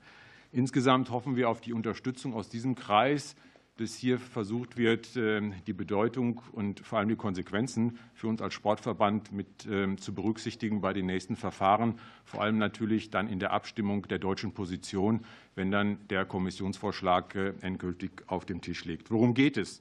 Ähm, an der Stelle des, des ECKA-Vorschlages, wo stehen wir? Ähm, wir haben zwei Bereiche, einmal Outdoor, Indoor, um Ihnen das deutlich zu machen. Wir reden nicht über Indoor, zum Glück nicht über Indoor. Ähm, das heißt, alles, was ein Dach hat, ähm, ist letztendlich ausgenommen. Wir reden über Outdoor. Outdoor, da gibt es zwei Bereiche. Wir schießen einmal mit Luftgewehr, Luftpistole, mit Kleinkalibergewehren. Das machen wir in offenen Schießständen, aber auf einem Schießstand. Ähm, wir haben dann einen Bereich, der heißt Flintenschießen. Ähm, das kennen Sie vielleicht ähm, aus dem olympischen Trapbereich, Skeet-Bereich. Das wird mit Schrot geschossen. Das ist der Unterschied mit kleinen Kügelchen, Bleikügelchen, die dann versucht werden, die fliegenden Scheiben zu treffen. Das ist der zweite Bereich. In dem ersten Bereich des, des Kugelbereiches, den wir hier äh, äh, haben, ähm, der auf Skiständen geschossen wird, ob 10 Meter, 25, 50 Meter, das sind so die Kerndistanzen bei uns, ähm, haben wir eine Ausnahmegenehmigung im Bereich des ECKA-Vorschlages schon drin. Allerdings ist dieser mit bestimmten Anforderungen letztendlich behaftet. Und für uns ist das, birgt es erstens die Gefahr, wir wissen nicht, was aus dem Kommissionsvorschlag wird. Das heißt, ist es das, was jetzt drinsteht, auch das, was kommt? Der zweite Punkt ist, dass es doch mit erheblichen, zum Teil baulichen Möglichkeiten oder Veränderungen versehen sein wird. Das heißt, da droht uns Ungemach in Sachen von Ertüchtigung der bereits bestehenden Schießstände. Von daher sind wir an der Stelle sehr, sehr ähm, äh, gewarnt und ähm, sagen, ja, es gibt Ausnahmen, aber sie sind letztendlich für uns noch nicht ähm, so weit abgesichert, dass wir darauf ähm, vertrauen können. Und vor allem, sie müssen dann am Ende auch unbefristet ergehen, diese Ausnahme. Das ist im Moment auch noch nicht klar. Der kompliziertere und viel schwierige Bereich ist, das können Sie sich vorstellen, der Flintenbereich, wo Blei ausgetragen wird, an der Stelle auf einem offenen Gelände, zwar Schießstandgelände, abgezäunt mit allem drum und dran, aber natürlich sehr viel komplexer sich darstellt. Hier hat die ECA eine optionale Möglichkeit eingeräumt, für Mitgliedstaaten Ausnahmen zu erteilen an der Stelle. Das ist aber nur eine optionale Möglichkeit und die ist für uns natürlich nicht zielführend, sondern wenn, muss es eine permanente, eine klare Ausnahmemöglichkeit geben. Die von der ECA vorgeschlagenen Bedingungen, Forderungen letztendlich für diese Ausnahme sind nach unserer Ansicht unverhältnismäßig und in keinem Fall praktikabel. Beispiel. Wir haben hier 90 Prozent Schrotrückhalt und Recyclingquote letztendlich für die Vereine. Ähm, die erreichen wir in einigen Vereinen schon und in einigen Skiständen, aber auf der anderen Seite soll das jährlich erfolgen. Ich muss Ihnen nicht sagen, dass das völliger Quatsch ist, hier jährlich anzufangen, das Blei aufzusammeln, weil man jeweils in diesen gesamten Systembereich dann hineingreift. Wir die Örtlichkeiten der Skistände berücksichtigen müssen, das heißt bestimmte Bodenverhältnisse äh, äh, vorhanden sind, wo es einfach keinen Sinn macht, aufgrund der, dieser Beschaffenheit der Böden und der Örtlichkeit jedes Jahr das Ganze in einen Recyclingvorgang zu bringen. Dass es insgesamt natürlich recycelt werden muss und in einen Wertkreislauf zurückgehen muss, ist vollkommen klar. Aber das ist das, was wir heute bereits schon haben. Und ich darf darauf verweisen, wir haben ein sehr restriktives, Herr Mayer, das wissen Sie, Waffenrecht in Deutschland. Da wird auch geregelt, wie ein Skistand zu genehmigen ist. Wir haben Skistandrichtlinien an der Stelle. Das haben Sie alles selbst entschieden als, als äh, Mitglieder des Deutschen Bundestages, als äh, unsere Gesetzgebungsorgan. Und wir haben die Normen, wie das in Deutschland üblich ist. Das heißt, wir haben für alles und jedes die Normen. Das heißt, kein Skistand in Deutschland fällt vom Himmel und es kann geschossen werden wie wild, sondern wir haben klare Vorgaben, die die Behörden auch auftragen, ein Monitoringverfahren etc., wasserrechtliche Vorgaben etc. Das ist bereits alles vorhanden. Von daher sagen wir, diese 90 Prozent geht fehl. Zweiter Punkt ist, die Jährlichkeit geht fehl. Und dritter Punkt ist ein Lizenzierungsverfahren. Das haben Sie vielleicht auch wahrgenommen, dass nur derjenige, der lizenziert ist, dann mit der Flinte Blei noch schießen darf. Ja, da haben wir das nächste Bürokratiemonster. Wir kommen mit unseren Verwaltungen schon jetzt nicht im Waffenrecht klar und wollen dann auch noch eine zusätzliche Lizenz schaffen, wo dann jemand beantragen soll, dass er mit Blei schießen darf im Flintenbereich. Wer soll das organisieren und wer soll das bezahlen? Und am Ende ist natürlich derjenige, der den Antrag stellt, der Dumme. Das heißt, es ist der Sportler, das ist der Bürger an der Stelle. Von daher sagen wir, es geht komplett fehl.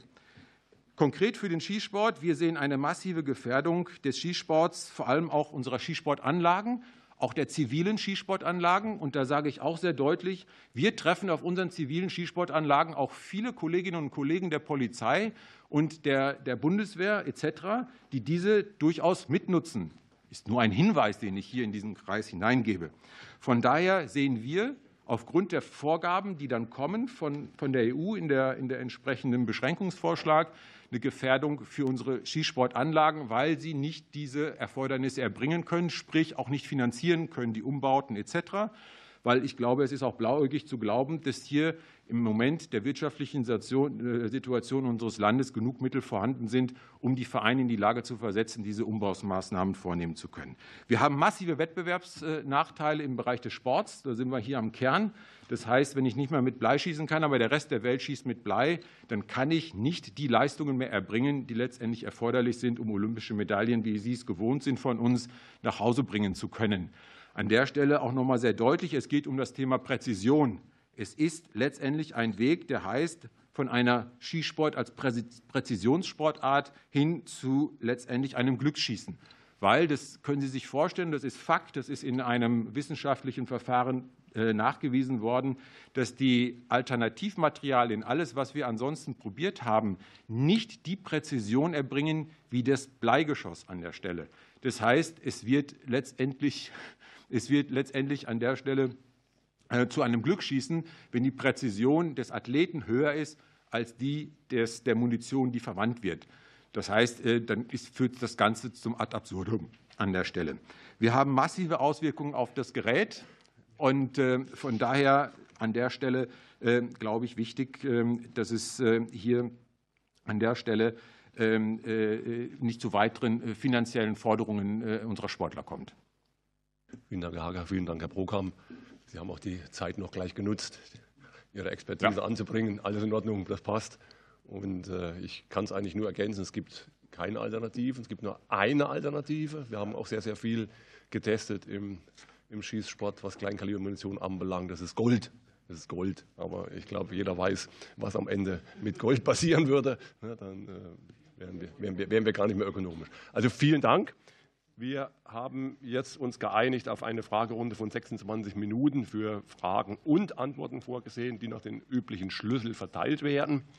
Die Antwortzeit der Bundesregierung wird nicht mit eingerechnet. Ein kurzer Hinweis an die Sachverständigen. Die an den Deckenbildschirmen angezeigte Redezeit läuft auch bei Ihnen dann kontinuierlich weiter. Deswegen immer mal so einen peripheren Blick nach oben werfen und dann denke ich mal, sollte das auch funktionieren. Wir starten mit der Fraktion der SPD. Sabine Poschmann, bitte. Sehr geehrter Herr Vorsitzender, äh, sehr geehrter Herr Hacker, sehr geehrter Herr Brokamp, herzlichen Dank, dass Sie da sind und wir noch mal in die Fragerunde, in den Diskurs auch gehen können. Äh, es ist ja nicht so, dass wir bei Null anfangen, sondern wir haben uns natürlich schon mit dem Thema beschäftigt. Der Vorsitzende und ich, wir waren äh, jetzt erst in Ruhpolding und haben dann uns natürlich auch noch mal zu dem Thema ausgetauscht. Deshalb ist es wichtig, dass wir jetzt, glaube ich, ähm, auch noch mal hier auf auf dieser äh, Ebene, wo es alle auch noch mal hören, insgesamt äh, darüber sprechen. Ich glaube, man muss noch mal sagen, dass es jetzt äh, natürlich erst um die wissenschaftliche Ebene ging, dass das noch mal klar ist, weil es wird teilweise ja so ein bisschen hoch, sag ich mal, gepusht auch, als wenn das jetzt schon so wäre. So ist es noch nicht. Der politische Diskurs fängt zum Glück erst an. Und ich glaube, das ist auch die Riesenchance. Und deshalb ist es auch gut, dass wir vielleicht so früh zusammen sind ich glaube, das Wesentliche ist auch, dass man, wenn man jetzt auf europäischer Ebene etwas ändern würde, das natürlich fatal auf, auf internationaler Ebene für unsere Athletinnen und Athleten äh, wäre, weil äh, wenn sie jetzt in, in, auf europäischer Ebene das Verbot da wäre, sie würden äh, hier üben, aber müssten dann international sich dem Wettkampf mit anderer Munition stellen. Ich glaube, das wäre also ist, ist gar nicht umsetzbar. Von daher ähm, ist zumindest meine Fraktion, ich glaube, den anderen geht es nicht ganz anders, aber sind wir ähm, da schon auch sehr auf ihrer Seite zu sagen, äh, es kann nicht einseitig so sein, auch wenn man nicht ein Ersatzgeschoss im Grunde hat und so ein Zwinker in, in Richtung des Vorsitzenden. Ich glaube, Gold sollte eher in Medaillenform um den Hals unserer Athletinnen und Athleten hängen und nicht als, als Munition genutzt werden. Ich hätte aber ähm, dennoch ähm, eine Frage. Und zwar ähm, äh, es ist ja so, dass wir ähm, gerade beim Biathlon sehen, es wurde schon eine Menge gemacht dort. Also ob jetzt äh, Schussvorrichtungen, also Auffangvorrichtungen da sind, dieses Absaugen und das wirklich so, ja, ich sage mal, noch nicht mehr im Prozentbereich liegt, was dann letztendlich überbleibt. Also natürlich wollen wir einen Schutz auch unserer Athletinnen und Athleten und der Menschen, die vor Ort sind und so, das ist alles klar. Aber ich glaube, in diesem Bereich ist es ja so minimal, ähm, dass die Frage ist, können wir überhaupt noch was machen? Was, wenn es schon so minimal ist, im Grunde, äh, äh, was schon gemacht wird, äh, wird ist, ist es bei Ihnen so, dass Sie sagen, also also ich habe so vom, vom Deutschen Skiverband gehört, natürlich machen wir alles, was möglich ist. Ja, wir sind da bereit und wo, währenddessen ich natürlich den Unterschied sehe bei meinen kleinen Schützenvereinen vor Ort, ich habe auch so um die 30, äh, da äh, ist das Geld halt nicht so locker. Ja? Da kann man nicht so viel jetzt noch baulich verändern und so weiter. Deshalb müssen wir da stark aufpassen, was für Anforderungen sind und auch auf die EU einwirken. Und ich glaube, zusammen einwirken, äh, dass es entsprechend wird und Ausnahmetatbestände da sowohl für äh, ähm, Biathletinnen und Biathleten als auch für äh, Schützen vor Ort Ausnahmetatbestände gibt. Aber diese Frage hätte ich noch mal und vielleicht auch äh, noch mal im Bereich Biathlon. Dann war ja so ein bisschen die lapidare Aussage, na, man könnte es ja auch mit dem Laser probieren, aber ich glaube, das äh, ist nicht ein adäquater Ersatz und wie gesagt, auf internationaler Ebene ist es ja auch nicht so anerkannt. Ähm, von daher, es ist halt, macht den Sport, glaube ich, wieder ganz anders, als er eigentlich ist. Ja, das wären meine Fragen. Ja, ich fange hinten an mit dem Laser. Also Laser ist natürlich ein ganz großes Problem. Wir haben das mehrfach probiert. Das müssen also Laborbedingungen sein. Wenn Sie also mit Laser schießen wollen, dann darf es also keinen Wind, keinen Regen, keinen Schnee geben, weil sonst die Treffsicherheit nicht mehr gegeben ist wie Kollege Brokamp gesagt hat, eben hier, äh, dann ist im Grunde genommen dem Zufall Tür und Tor geöffnet. Äh, deswegen also Laser, ja, okay, wenn Sie in der Schießhalle sind, wo es also keinen Wind, keinen Regen, keinen Schnee gibt, dann können Sie damit schießen, aber keinesfalls als Outdoor-Sportart Biathlon wäre mit Sicherheit nicht zielführend. Zweite Sache, ähm, sicher, man kann immer wieder was verbessern. Wir sind also momentan dabei, eben wie ich es vorhin äh, kurz vorgetragen hatte und eben Sie auch in meinem äh, Mineraltischverlage gesehen haben, diese Industriestaubsauger, äh, diese Aggregate sind also oder kommen sehr gut an auf den großen Anlagen. Wir haben aber jetzt auch noch kleinere oder mittlere Anlagen und da probieren wir das dann mit sogenannten Auffangbecken, das heißt so mit Stahlbecken, wo also die Restmunition, die also abplatzt, von der Scheibe dort aufgefangen wird und dann entsorgt wird. Das ist also für die mittleren und kleinen Anlagen, weil wir also nicht hier mit diesen Riesensummen ähm, bei diesen Anlagen hier äh, auftreffen können. Das wäre also mit Sicherheit nicht zielführend. Bei den großen, ich sage nochmal Oberhof Ruhpolding, und da waren ja auch Kommissionsmitglieder aus der EU da, die also das als sehr hervorragend und sehr zielführend gesehen haben. Und da sind wir also auf sehr gutem Wege. Äh, bei den großen Anlagen, bei den mittleren und kleinen, nochmal, haben wir also jetzt diese Stahl Kästen als Auffangmöglichkeit, die natürlich dann ja, signifikant möglicherweise dann ein bisschen mehr an der Prozentzahl haben. Und ich möchte noch eins äh, sagen, ähm, wir haben ja praktisch weltweit 40.000 Tonnen Blei. Die, ähm, der gesamte Bereich Biathlon international 40 Tonnen, das heißt also 0,091 Prozent, wo wir also hier gefordert sind. Und ich meine auch die IBU als unser federführender Verband international ist wirklich hier bemüht, wirklich mit, unseren, mit den nationalen Verbänden, also mit den federführenden nationalen Verbänden, hier weitere ähm, Möglichkeiten und Lösungen zu finden, dass wir also uns wirklich so aufstellen, dass wir nicht angreifbar sind. Programm wollen Sie noch ergänzen? Sind 50 Sekunden noch möglich? Also zunächst einmal, der Experte Biathlon sitzt mir hier äh, nebenan, aber ich glaube, das Thema Schießsportanlage und äh, Frau Woschmann, was Sie gesagt haben, ist halt Fakt. Äh, wir haben halt in den Vereinen eben halt auch nicht die Möglichkeit und die Ressourcen. Äh, man muss das, es ist halt ein ehrenamtlich geführtes System. Das heißt, gemeinnützige Vereine, die von Ehrenamtlern geführt werden, die mit Mitgliedsbeiträgen letztendlich sich finanzieren. Und da muss man schon schauen, was ist dann auch an Auflagen adäquat und, und, und möglich. Und eine schöne Ergänzung möchte ich noch geben zu den, zu den Angaben der Massen. Also wir haben insgesamt in der EU eine Produktion von 10 Millionen Tonnen. Blei.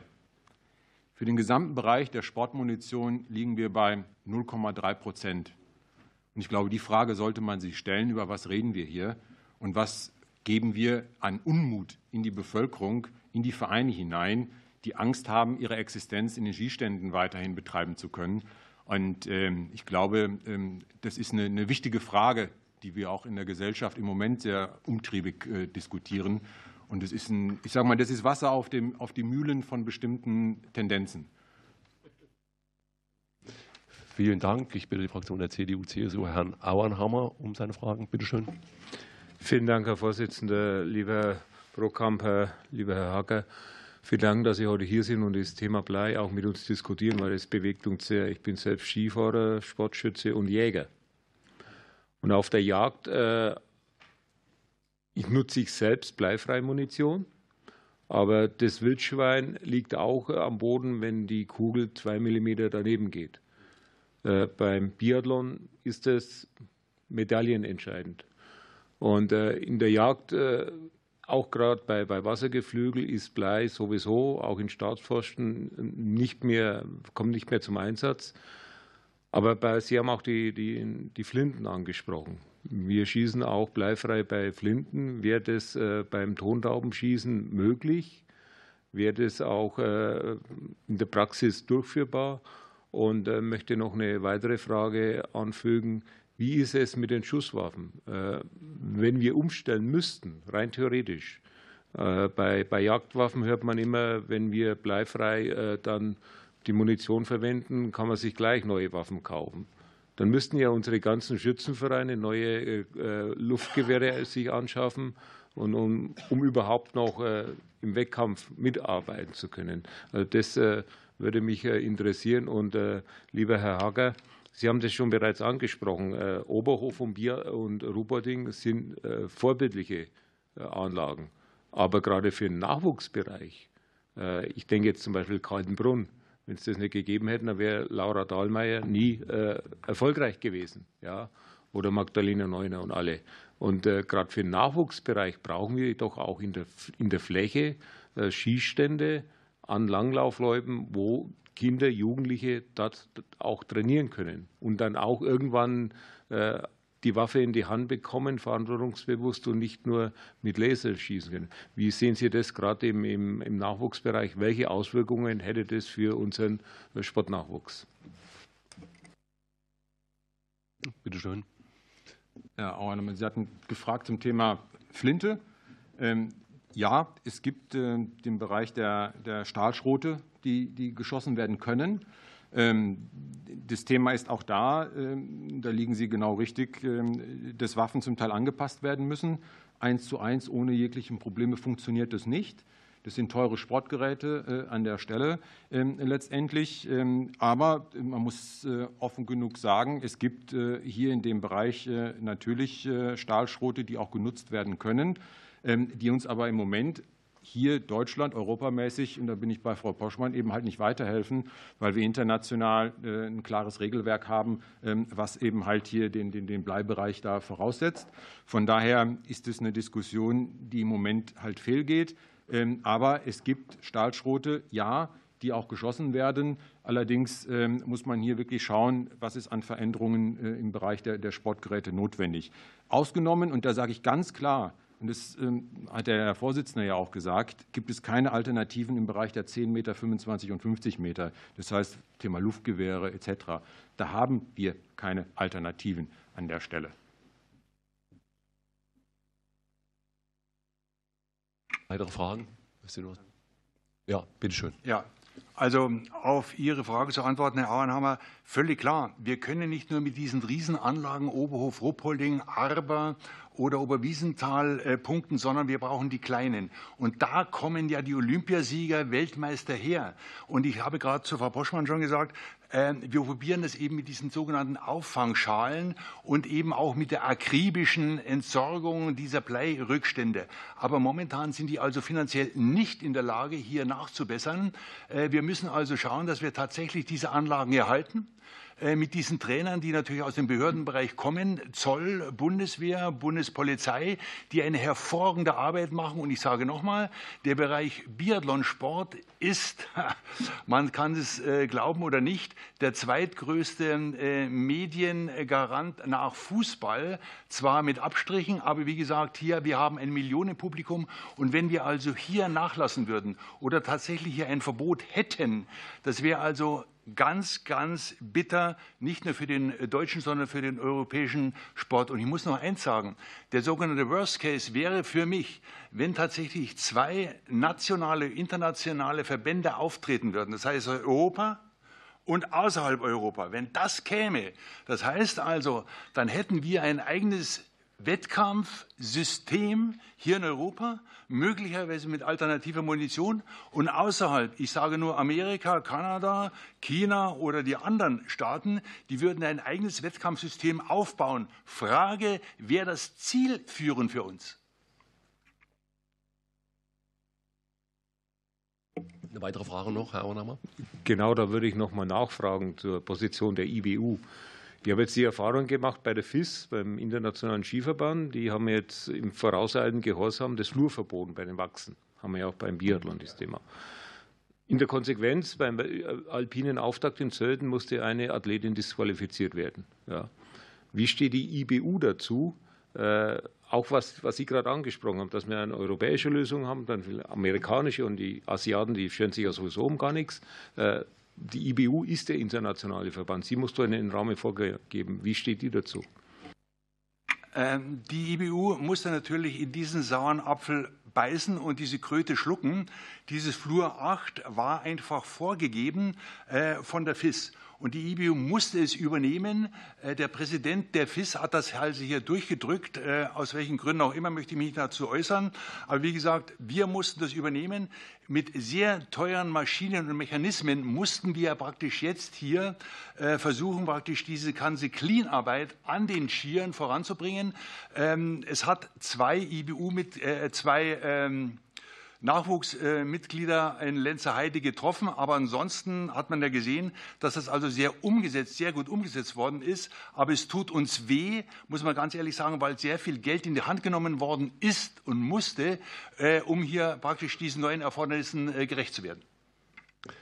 Vielen Dank. Ich bitte die Fraktion Bündnis 90 Grünen. Herr Emmerich, bitte.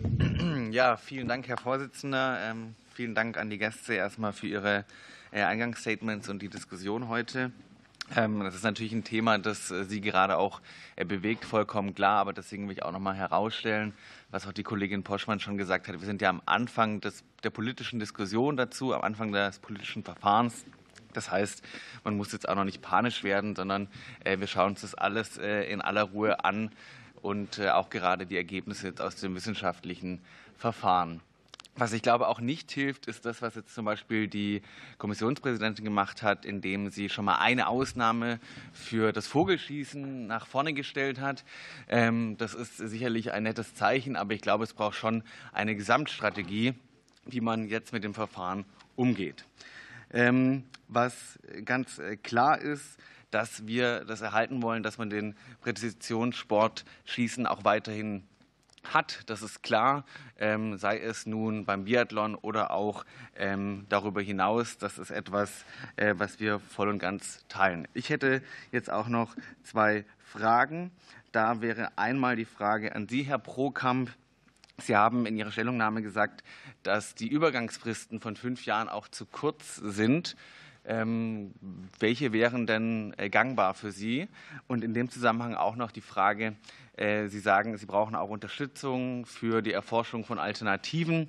Also ich würde sagen, die Übergangsfristen stehen ja wahrscheinlich in einem Zusammenhang mit so Forschungsergebnissen der Alternativen. Also können Sie da sagen, äh, wie, wie lang das sein sollte? Herr Programm, bitteschön. Danke, Herr Vorsitzender. Ähm, ja, wir haben natürlich ähm, uns auch daran gehalten, was jetzt im ECA-Vorschlag stand. Und äh, wenn man sich das Paket anschaut ähm, und dann natürlich überlegt, ähm, wie könnten denn mögliche Anpassungen der Skisportanlagen, die es in Deutschland gibt, überhaupt stattfinden? Ich muss Ihnen nicht sagen, wie Ausschreibungen von Baumaßnahmen im Moment laufen und wie man die Vergaben hinbekommt und wie man die Finanzierung dieser Maßnahmen hinbekommt. Das heißt, es ist völlig illusorisch zu glauben, irgendwelche Anpassungen innerhalb von fünf Jahren äh, äh, hinzubekommen. Der zweite Block ist natürlich der Bereich der Forschung. Das heißt, gibt es Materialien? Ich glaube, da ist auch ein hohes Interesse von unserer Seite da an der Stelle. Ähm, ähm, wir haben gehört, im Bereich der, der, der Flinte ist es eher möglich. Da gibt es auch schon was. Das muss vielleicht weiterentwickelt werden. Aber wir haben ein massives Problem im Moment für den gesamten Bereich der, ich sage jetzt mal, 10 äh, Meter, 25, 50 Meter im Kugelbereich. Und ähm, das ist im Moment nicht absehbar. Und ähm, wenn man über Zeiträume redet äh, an, der Stelle und auch sich andere Verfahren anguckt, wo es ja auch durchaus Verlängerungen äh, in, diesen Umsetzungsphasen gab, in den Anpassungsphasen, dann reden wir über, ich sage jetzt mal, zehn Jahre äh, Zeiträume, die dann dort letztendlich sind. Und was für uns ganz wichtig ist, dass die Ausnahmetatbestände am Ende erhalten bleiben. Das ist nochmal ganz, ganz wichtig. Also das möchte ich hier sehr deutlich noch mal sagen. Wir brauchen diese Übergangsphase sicherlich, um Anpassungen vornehmen zu können, um Alternativmaterialien zu bekommen. Auf der anderen Seite brauchen wir aber am Ende der zehn Jahre auch weiterhin diese Öffnungsklauseln. Ähm, äh, ansonsten wird es nicht funktionieren. Dankeschön. Ich hätte noch eine Frage an Sie, Herr Hacker. Und zwar, Sie haben vorhin von den Auffangbehältern gesprochen und den Rückhaltesystemen. Ähm, welche Kosten sind denn damit verbunden für den DSV, für die äh, Vereine und möglicherweise auch Investitionskosten?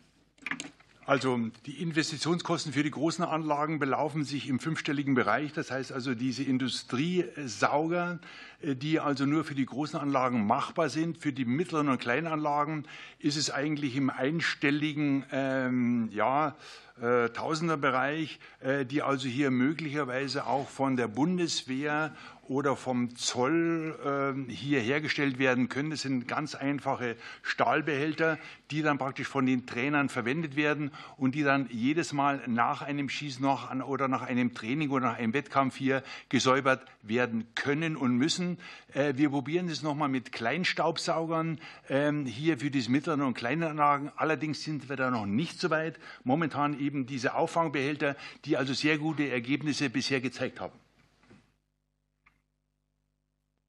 Vielen Dank. Ich bitte die Fraktion der AfD, Herrn König, bitte um seine Fragen. Ja, vielen Dank, Herr Vorsitzender, vielen Dank, Herr Hacker und vielen Dank, Herr Prokamp, äh, dass Sie heute hier sind und uns das Thema nahebringen. Wobei das aus unserer Sicht nicht Thema ist, aber das äh, würde ich mal gleich klarstellen. Die Zahlen wurden ja genannt. Wir haben 10 Millionen Tonnen jährlich äh, Bleiproduktion, davon werden 44.000 Tonnen verschossen. Äh, davon, davon 40 Tonnen im Sport jährlich. Davon werden 90 Prozent recycelt, recycelt und dann haben wir vier Tonnen Eintrag jährlich durch den Sport äh, von Blei in die Natur oder überhaupt in die Umgebung. Äh, ich erspare mir jetzt ehrlich gesagt die, die Ansage, wie viel 0,0000 Prozente das sind, weil das ist so gut wie gar nichts. Und ehrlich gesagt, äh, wenn man dann auch noch auf die Seite der, der REACH geht, beziehungsweise der ECA, dann findet man alle möglichen Themen, die ganz wichtig sind auf EU-Ebene. Aber das Thema Bleimunition ist nicht darunter. Erst wenn man ganz gezielt darunter geht, um das Thema zu suchen, ähm, dann findet man dieses Thema. Und ich muss Ihnen ganz offen sagen, es kann nicht sein, dass eine Behörde oder eine Institution, die für 500 Millionen EU-Bürger zuständig ist, sich um einen Eintrag von vier Tonnen jährlich irgendwie kümmert. Das ist völlig unangemessen und äh, aus unserer Sicht einfach nur eine Legitimationssuche äh, für eine EU-Behörde. Und aus diesen Gründen habe ich eine Frage an die Bundesregierung. Es ist ja noch ein laufender Prozess, der angehalten werden kann. Wir sind ganz am Anfang. Ja, es heißt immer schön, während den Anfängen. Äh, was werden Sie tun, um das ganze Thema halt einfach äh, fallen zu lassen oder die ganze Beschäftigung, die aus unserer Sicht damit äh, Zeit, Ressourcen und Geldverschwendung ist, zu stoppen?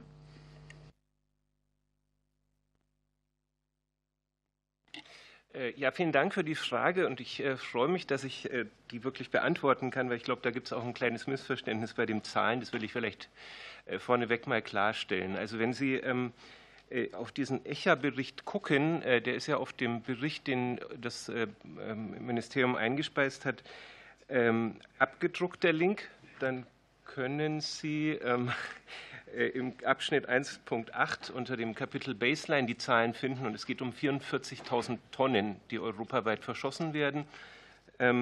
Aus den, ähm, davon sind 57 Prozent Sportschießen, 32 Prozent jagdliche Aktivitäten und 11 Prozent Fischerei und Angeln. Also es geht um 44.000 Tonnen europaweit, zumindest nach den Unterlagen ähm, also der, der ECHA.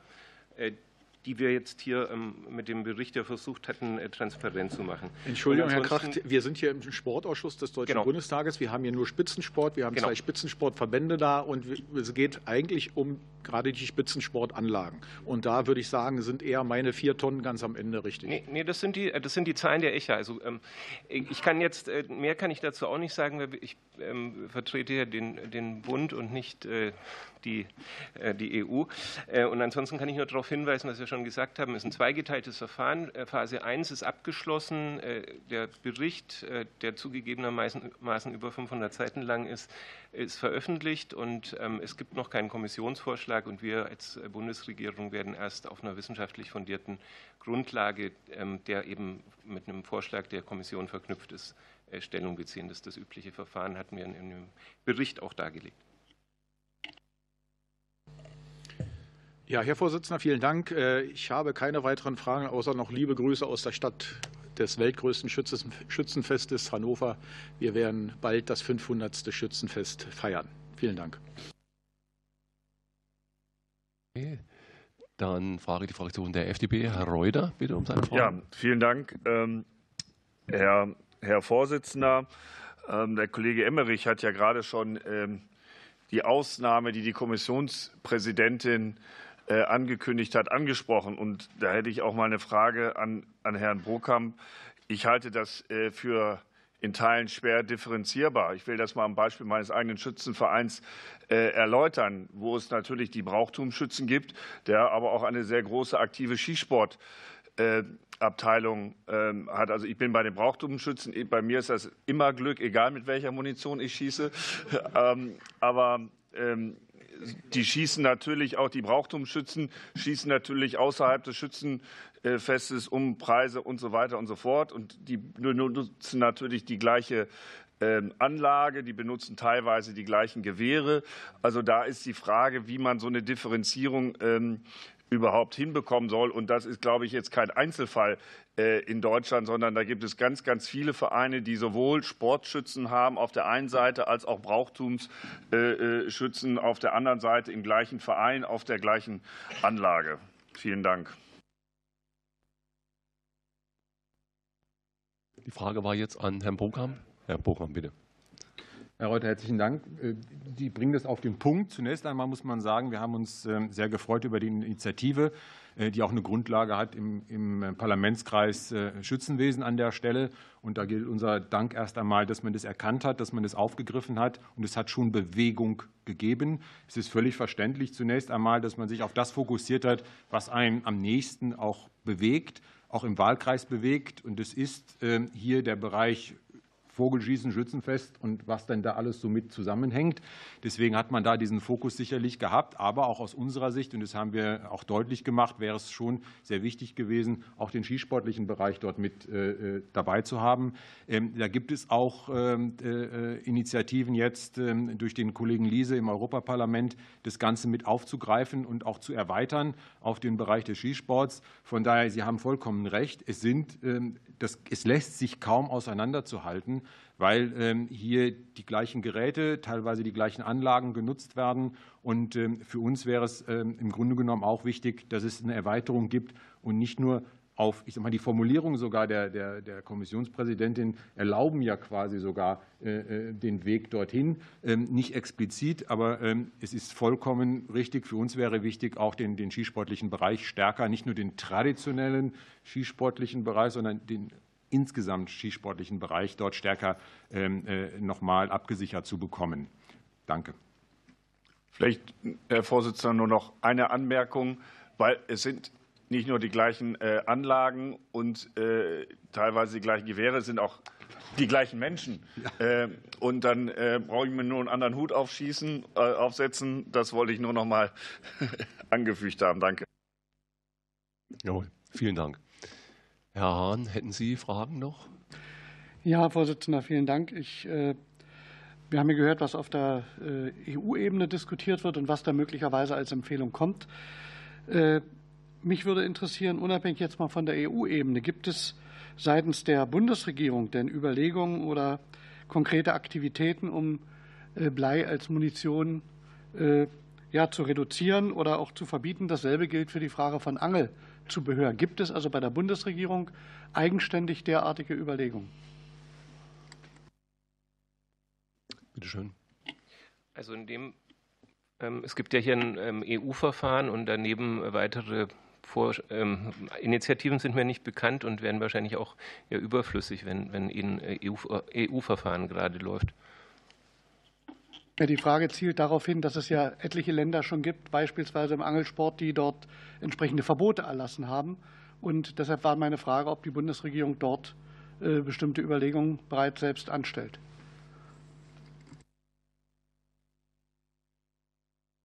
Also mir sind die nicht bekannt. Dann möchte ich noch gerne zurückkommen auf die äh, Forderungen des Deutschen Schützenbundes, die wir bekommen haben, dankenswerterweise im Vorfeld zu dieser Sitzung. Und da sind äh, sechs konkrete Forderungen enthalten, die sich weitestgehend an die Bundesregierung oder an den Bund richten. Und da würde mich interessieren, welche Position die Bundesregierung zu diesen äh, sechs Forderungen einnimmt und ob sie diese teilt oder wo sie eine völlig andere Meinung möglicherweise hat. Das wird ja wohl dann auch den äh, entsprechenden Schützenbund interessieren. Können Sie dazu was sagen? Oder Herr Dr. Rüge? Also ich kann jetzt zu der Debatte, die wir hier gerade führen, äh, nur anschließen an das, was Herr äh, Kracht sehr richtig aus dem federführenden äh, Umweltministerium ja ausgeführt hat, dass die Bundesregierung zu den entsprechenden Vorschlägen, sollten sie denn kommen, aus der Kommission ähm, sich verhalten wird. Und selbstverständlich wird das BMI und dort die Sportabteilung dabei innerhalb der Debatte innerhalb der Bundesregierung die Belange des Sportes wie sie hier von Herrn Brokamp und Herrn Hacker ja sehr instruktiv und sehr anschaulich geschildert worden sind, einbringen. Herr Vorsitzender, es tut mir leid, wir haben das als Ausschussmaterial hier bekommen in den Sportausschuss. Und ich gehe davon aus, dass die Bundesregierung das auch kennt. Und wenn da sechs konkrete Forderungen stellen, bis hin zu finanzieller äh, Kompensation für verwendbare Waffentypen, äh, Unterstützung von äh, alternativen Geschossmaterialien, Forschung und so weiter, dann sind das konkrete Forderungen an die Bundesregierung. Meine Frage war, wie Sie zu diesen Forderungen stehen. Und das ist ja eine andere Frage als allein das Verbot von Blei. Sie steht aber dennoch damit im Zusammenhang. Und ähm, da wir ja hier mehrfach jetzt ausgeführt haben, dass die Bundesregierung sich zu dem ähm, etwaigen Vorschlägen ja erst verhalten wird, wenn sie auf dem Tisch liegen, ähm, ist es trotzdem eine Antwort. Selbstverständlich, wenn es da noch weitere konkrete Fragen dazu gibt, ähm, stehen wir im Nachgang auch zur Beantwortung zur Verfügung. Hahn, weitere Fragen?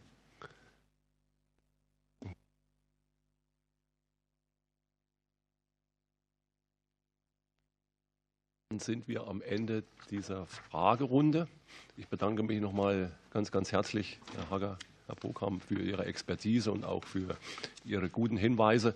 Und äh, ich denke, wir werden in Kontakt bleiben müssen oder sollten auch in Kontakt bleiben und vielleicht auch tatsächlich mit unserer äh, Bundesregierung dort noch mal an ein paar Schnittstellen andocken.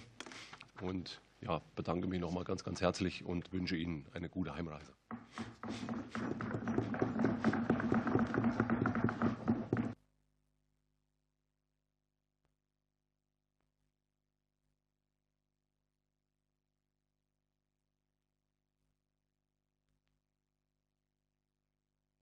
Ich schließe Tagesordnungspunkt 2 und rufe Tagesordnungspunkt 3 auf. Das ist die Unterrichtung durch die Bundesregierung. In der ersten Tätigkeitsbericht des Bundesarchivs für den Zeitraum Januar 2021 bis Juni 2023 laut Bundestagsdrucksache 20 8800. Der federführende Ausschuss hat unser mitberatendes Votum angefordert. Die Beauftragte der Bundesregierung für Kultur und Medien hat mitgeteilt, dass das Thema im parallel tagenden Ausschuss für Kultur und Medien für volle zwei Stunden gerade aufgesetzt ist. Ein Ressortvertreter könne deswegen für den Sportausschuss leider erst nach, den Ausschuss, nach diesem Ausschuss hier zu uns kommen. Deswegen frage ich jetzt, wir haben uns eigentlich ohne Debatte geeinigt. Gibt es dort irgendwelche, irgendwelchen Widerspruch? Herr Hahn, bitte. Ja, Herr Vorsitzender, ich konnte ja bei der Einigung äh, nicht dabei sein. Wir haben das erste Mal diesen Tätigkeitsbericht hier vorliegen. Und äh, insofern, da es uns unmittelbar betrifft, was eine Personalie angeht in diesem Bericht, möchte ich das gerne äh, hier auch ansprechen. Laut dem vorliegenden Tätigkeitsbericht wurde Professor Ines Geipel durch die Bundesregierung als Mitglied des Beratungsgremiums hier benannt. Das ist aus meiner Sicht, aus unserer Sicht völlig inakzeptabel angesichts der diversen Falschdarstellungen von Frau Geipel zum Thema Doping in der DDR und auch angesichts der inzwischen nicht mehr zu leugnenden Tatsache, dass sich Frau Geipel wohl zu Unrecht Leistung aus dem vom Bund finanzierten Dopingopferhilfegesetz erschlichen hat. Ich verweise auf die MDR-Dokumentation Doping und Dichtung vom 31.01.23, auf den jüngsten Artikel in der Taz vom 16. Dezember 23 und die Gerichtsverfahren und Entscheidungen, auch das betrifft den Sport, im Fall Geipel gegen Miserski. Und die Bundesregierung Hahn, hat, ja, Herr ich hatte, ich hatte angefragt, ob Sie dort Widerspruch einlegen. Ja. Den Widerspruch haben Sie eingelegt. Ich möchte jetzt weiterfahren und möchte, so wie wir in der Obleuterunde uns auch verständigt haben, Ihnen die Möglichkeit geben. Sie haben natürlich jetzt schon eine Minute äh, hier für sich verbraucht, wo wir als Obleute gesagt haben, jeder kann eine Minute hier sich einbringen und dann sammeln wir das und dann kann die Bundesregierung hierzu nochmal sich positionieren. Dann würde ich gleich. Ja, würde vielleicht die Frage wenigstens stellen können, ob die Bundesregierung an dieser Sache festhält angesichts der ihr bekannten Fakten. Der Staatssekretär hat mir geantwortet, der Bundesregierung ist das alles bekannt. Und warum ist diese Frau dann immer noch Mitglied in diesem Beirat? Und hat hier eine Abstimmung gegeben mit der Kulturstaatsministerin? Ich würde dann die Fraktion der SPD oder auch die Fraktion der CDU-CSU darum bitten, dass Sie hier einsteigen beginnen, wir bei jedem eine Minute hier aufrufen und dann nochmal Bezug nehmen. Sehr geehrter Herr Vorsitzender, sehr geehrte Damen und Herren, äh, wir nehmen diesen Bericht sehr wohlwollend zur Kenntnis.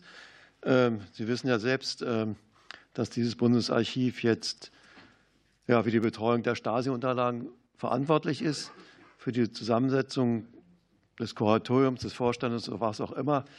Äh, für dieses Archiv sind wir im Sport nicht verantwortlich. Da müssen Sie tatsächlich vielleicht an den Kulturausschuss wenden oder wen auch immer.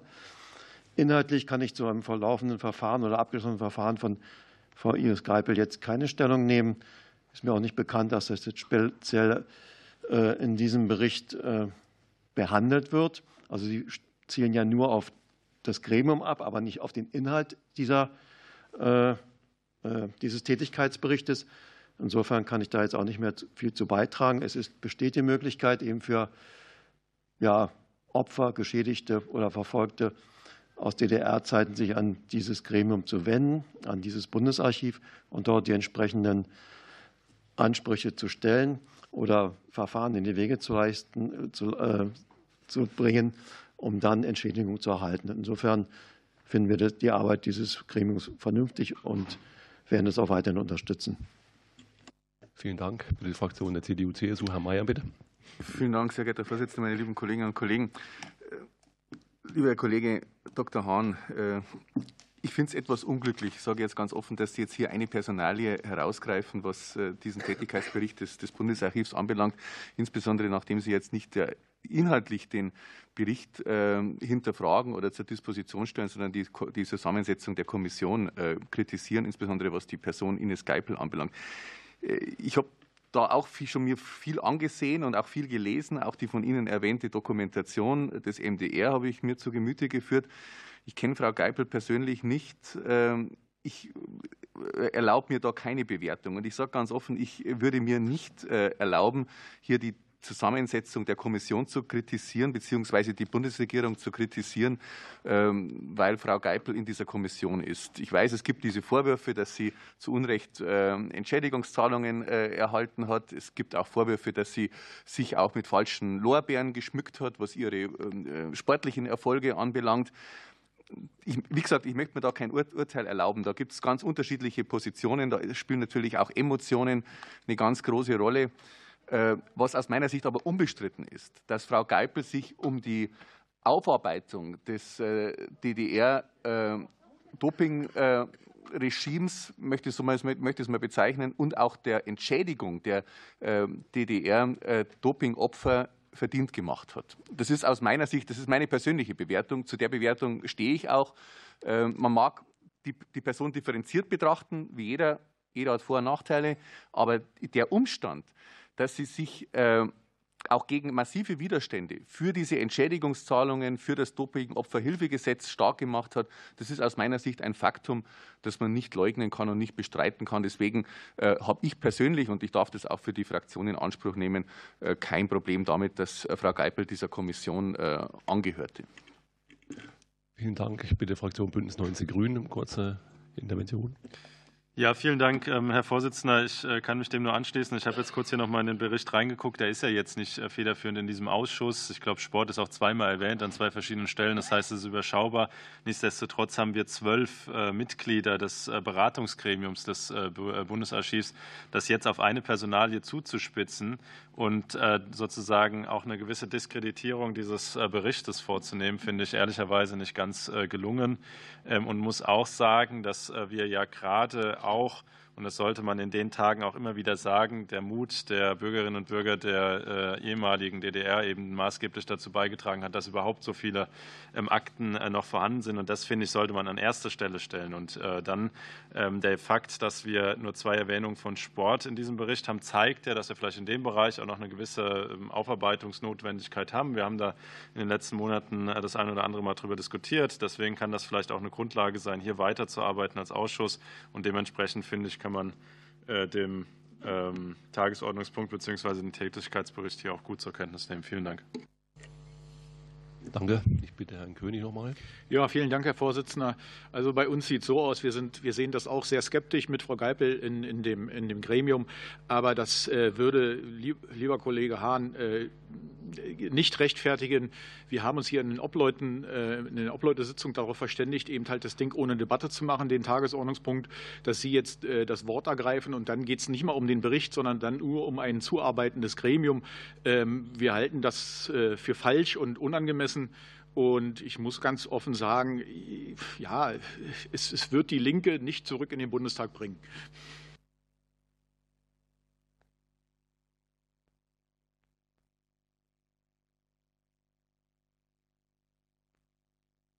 Ich bitte Herrn Reuter noch mal um seine Fragen. Von mir keine weiteren Ergänzungen. Okay.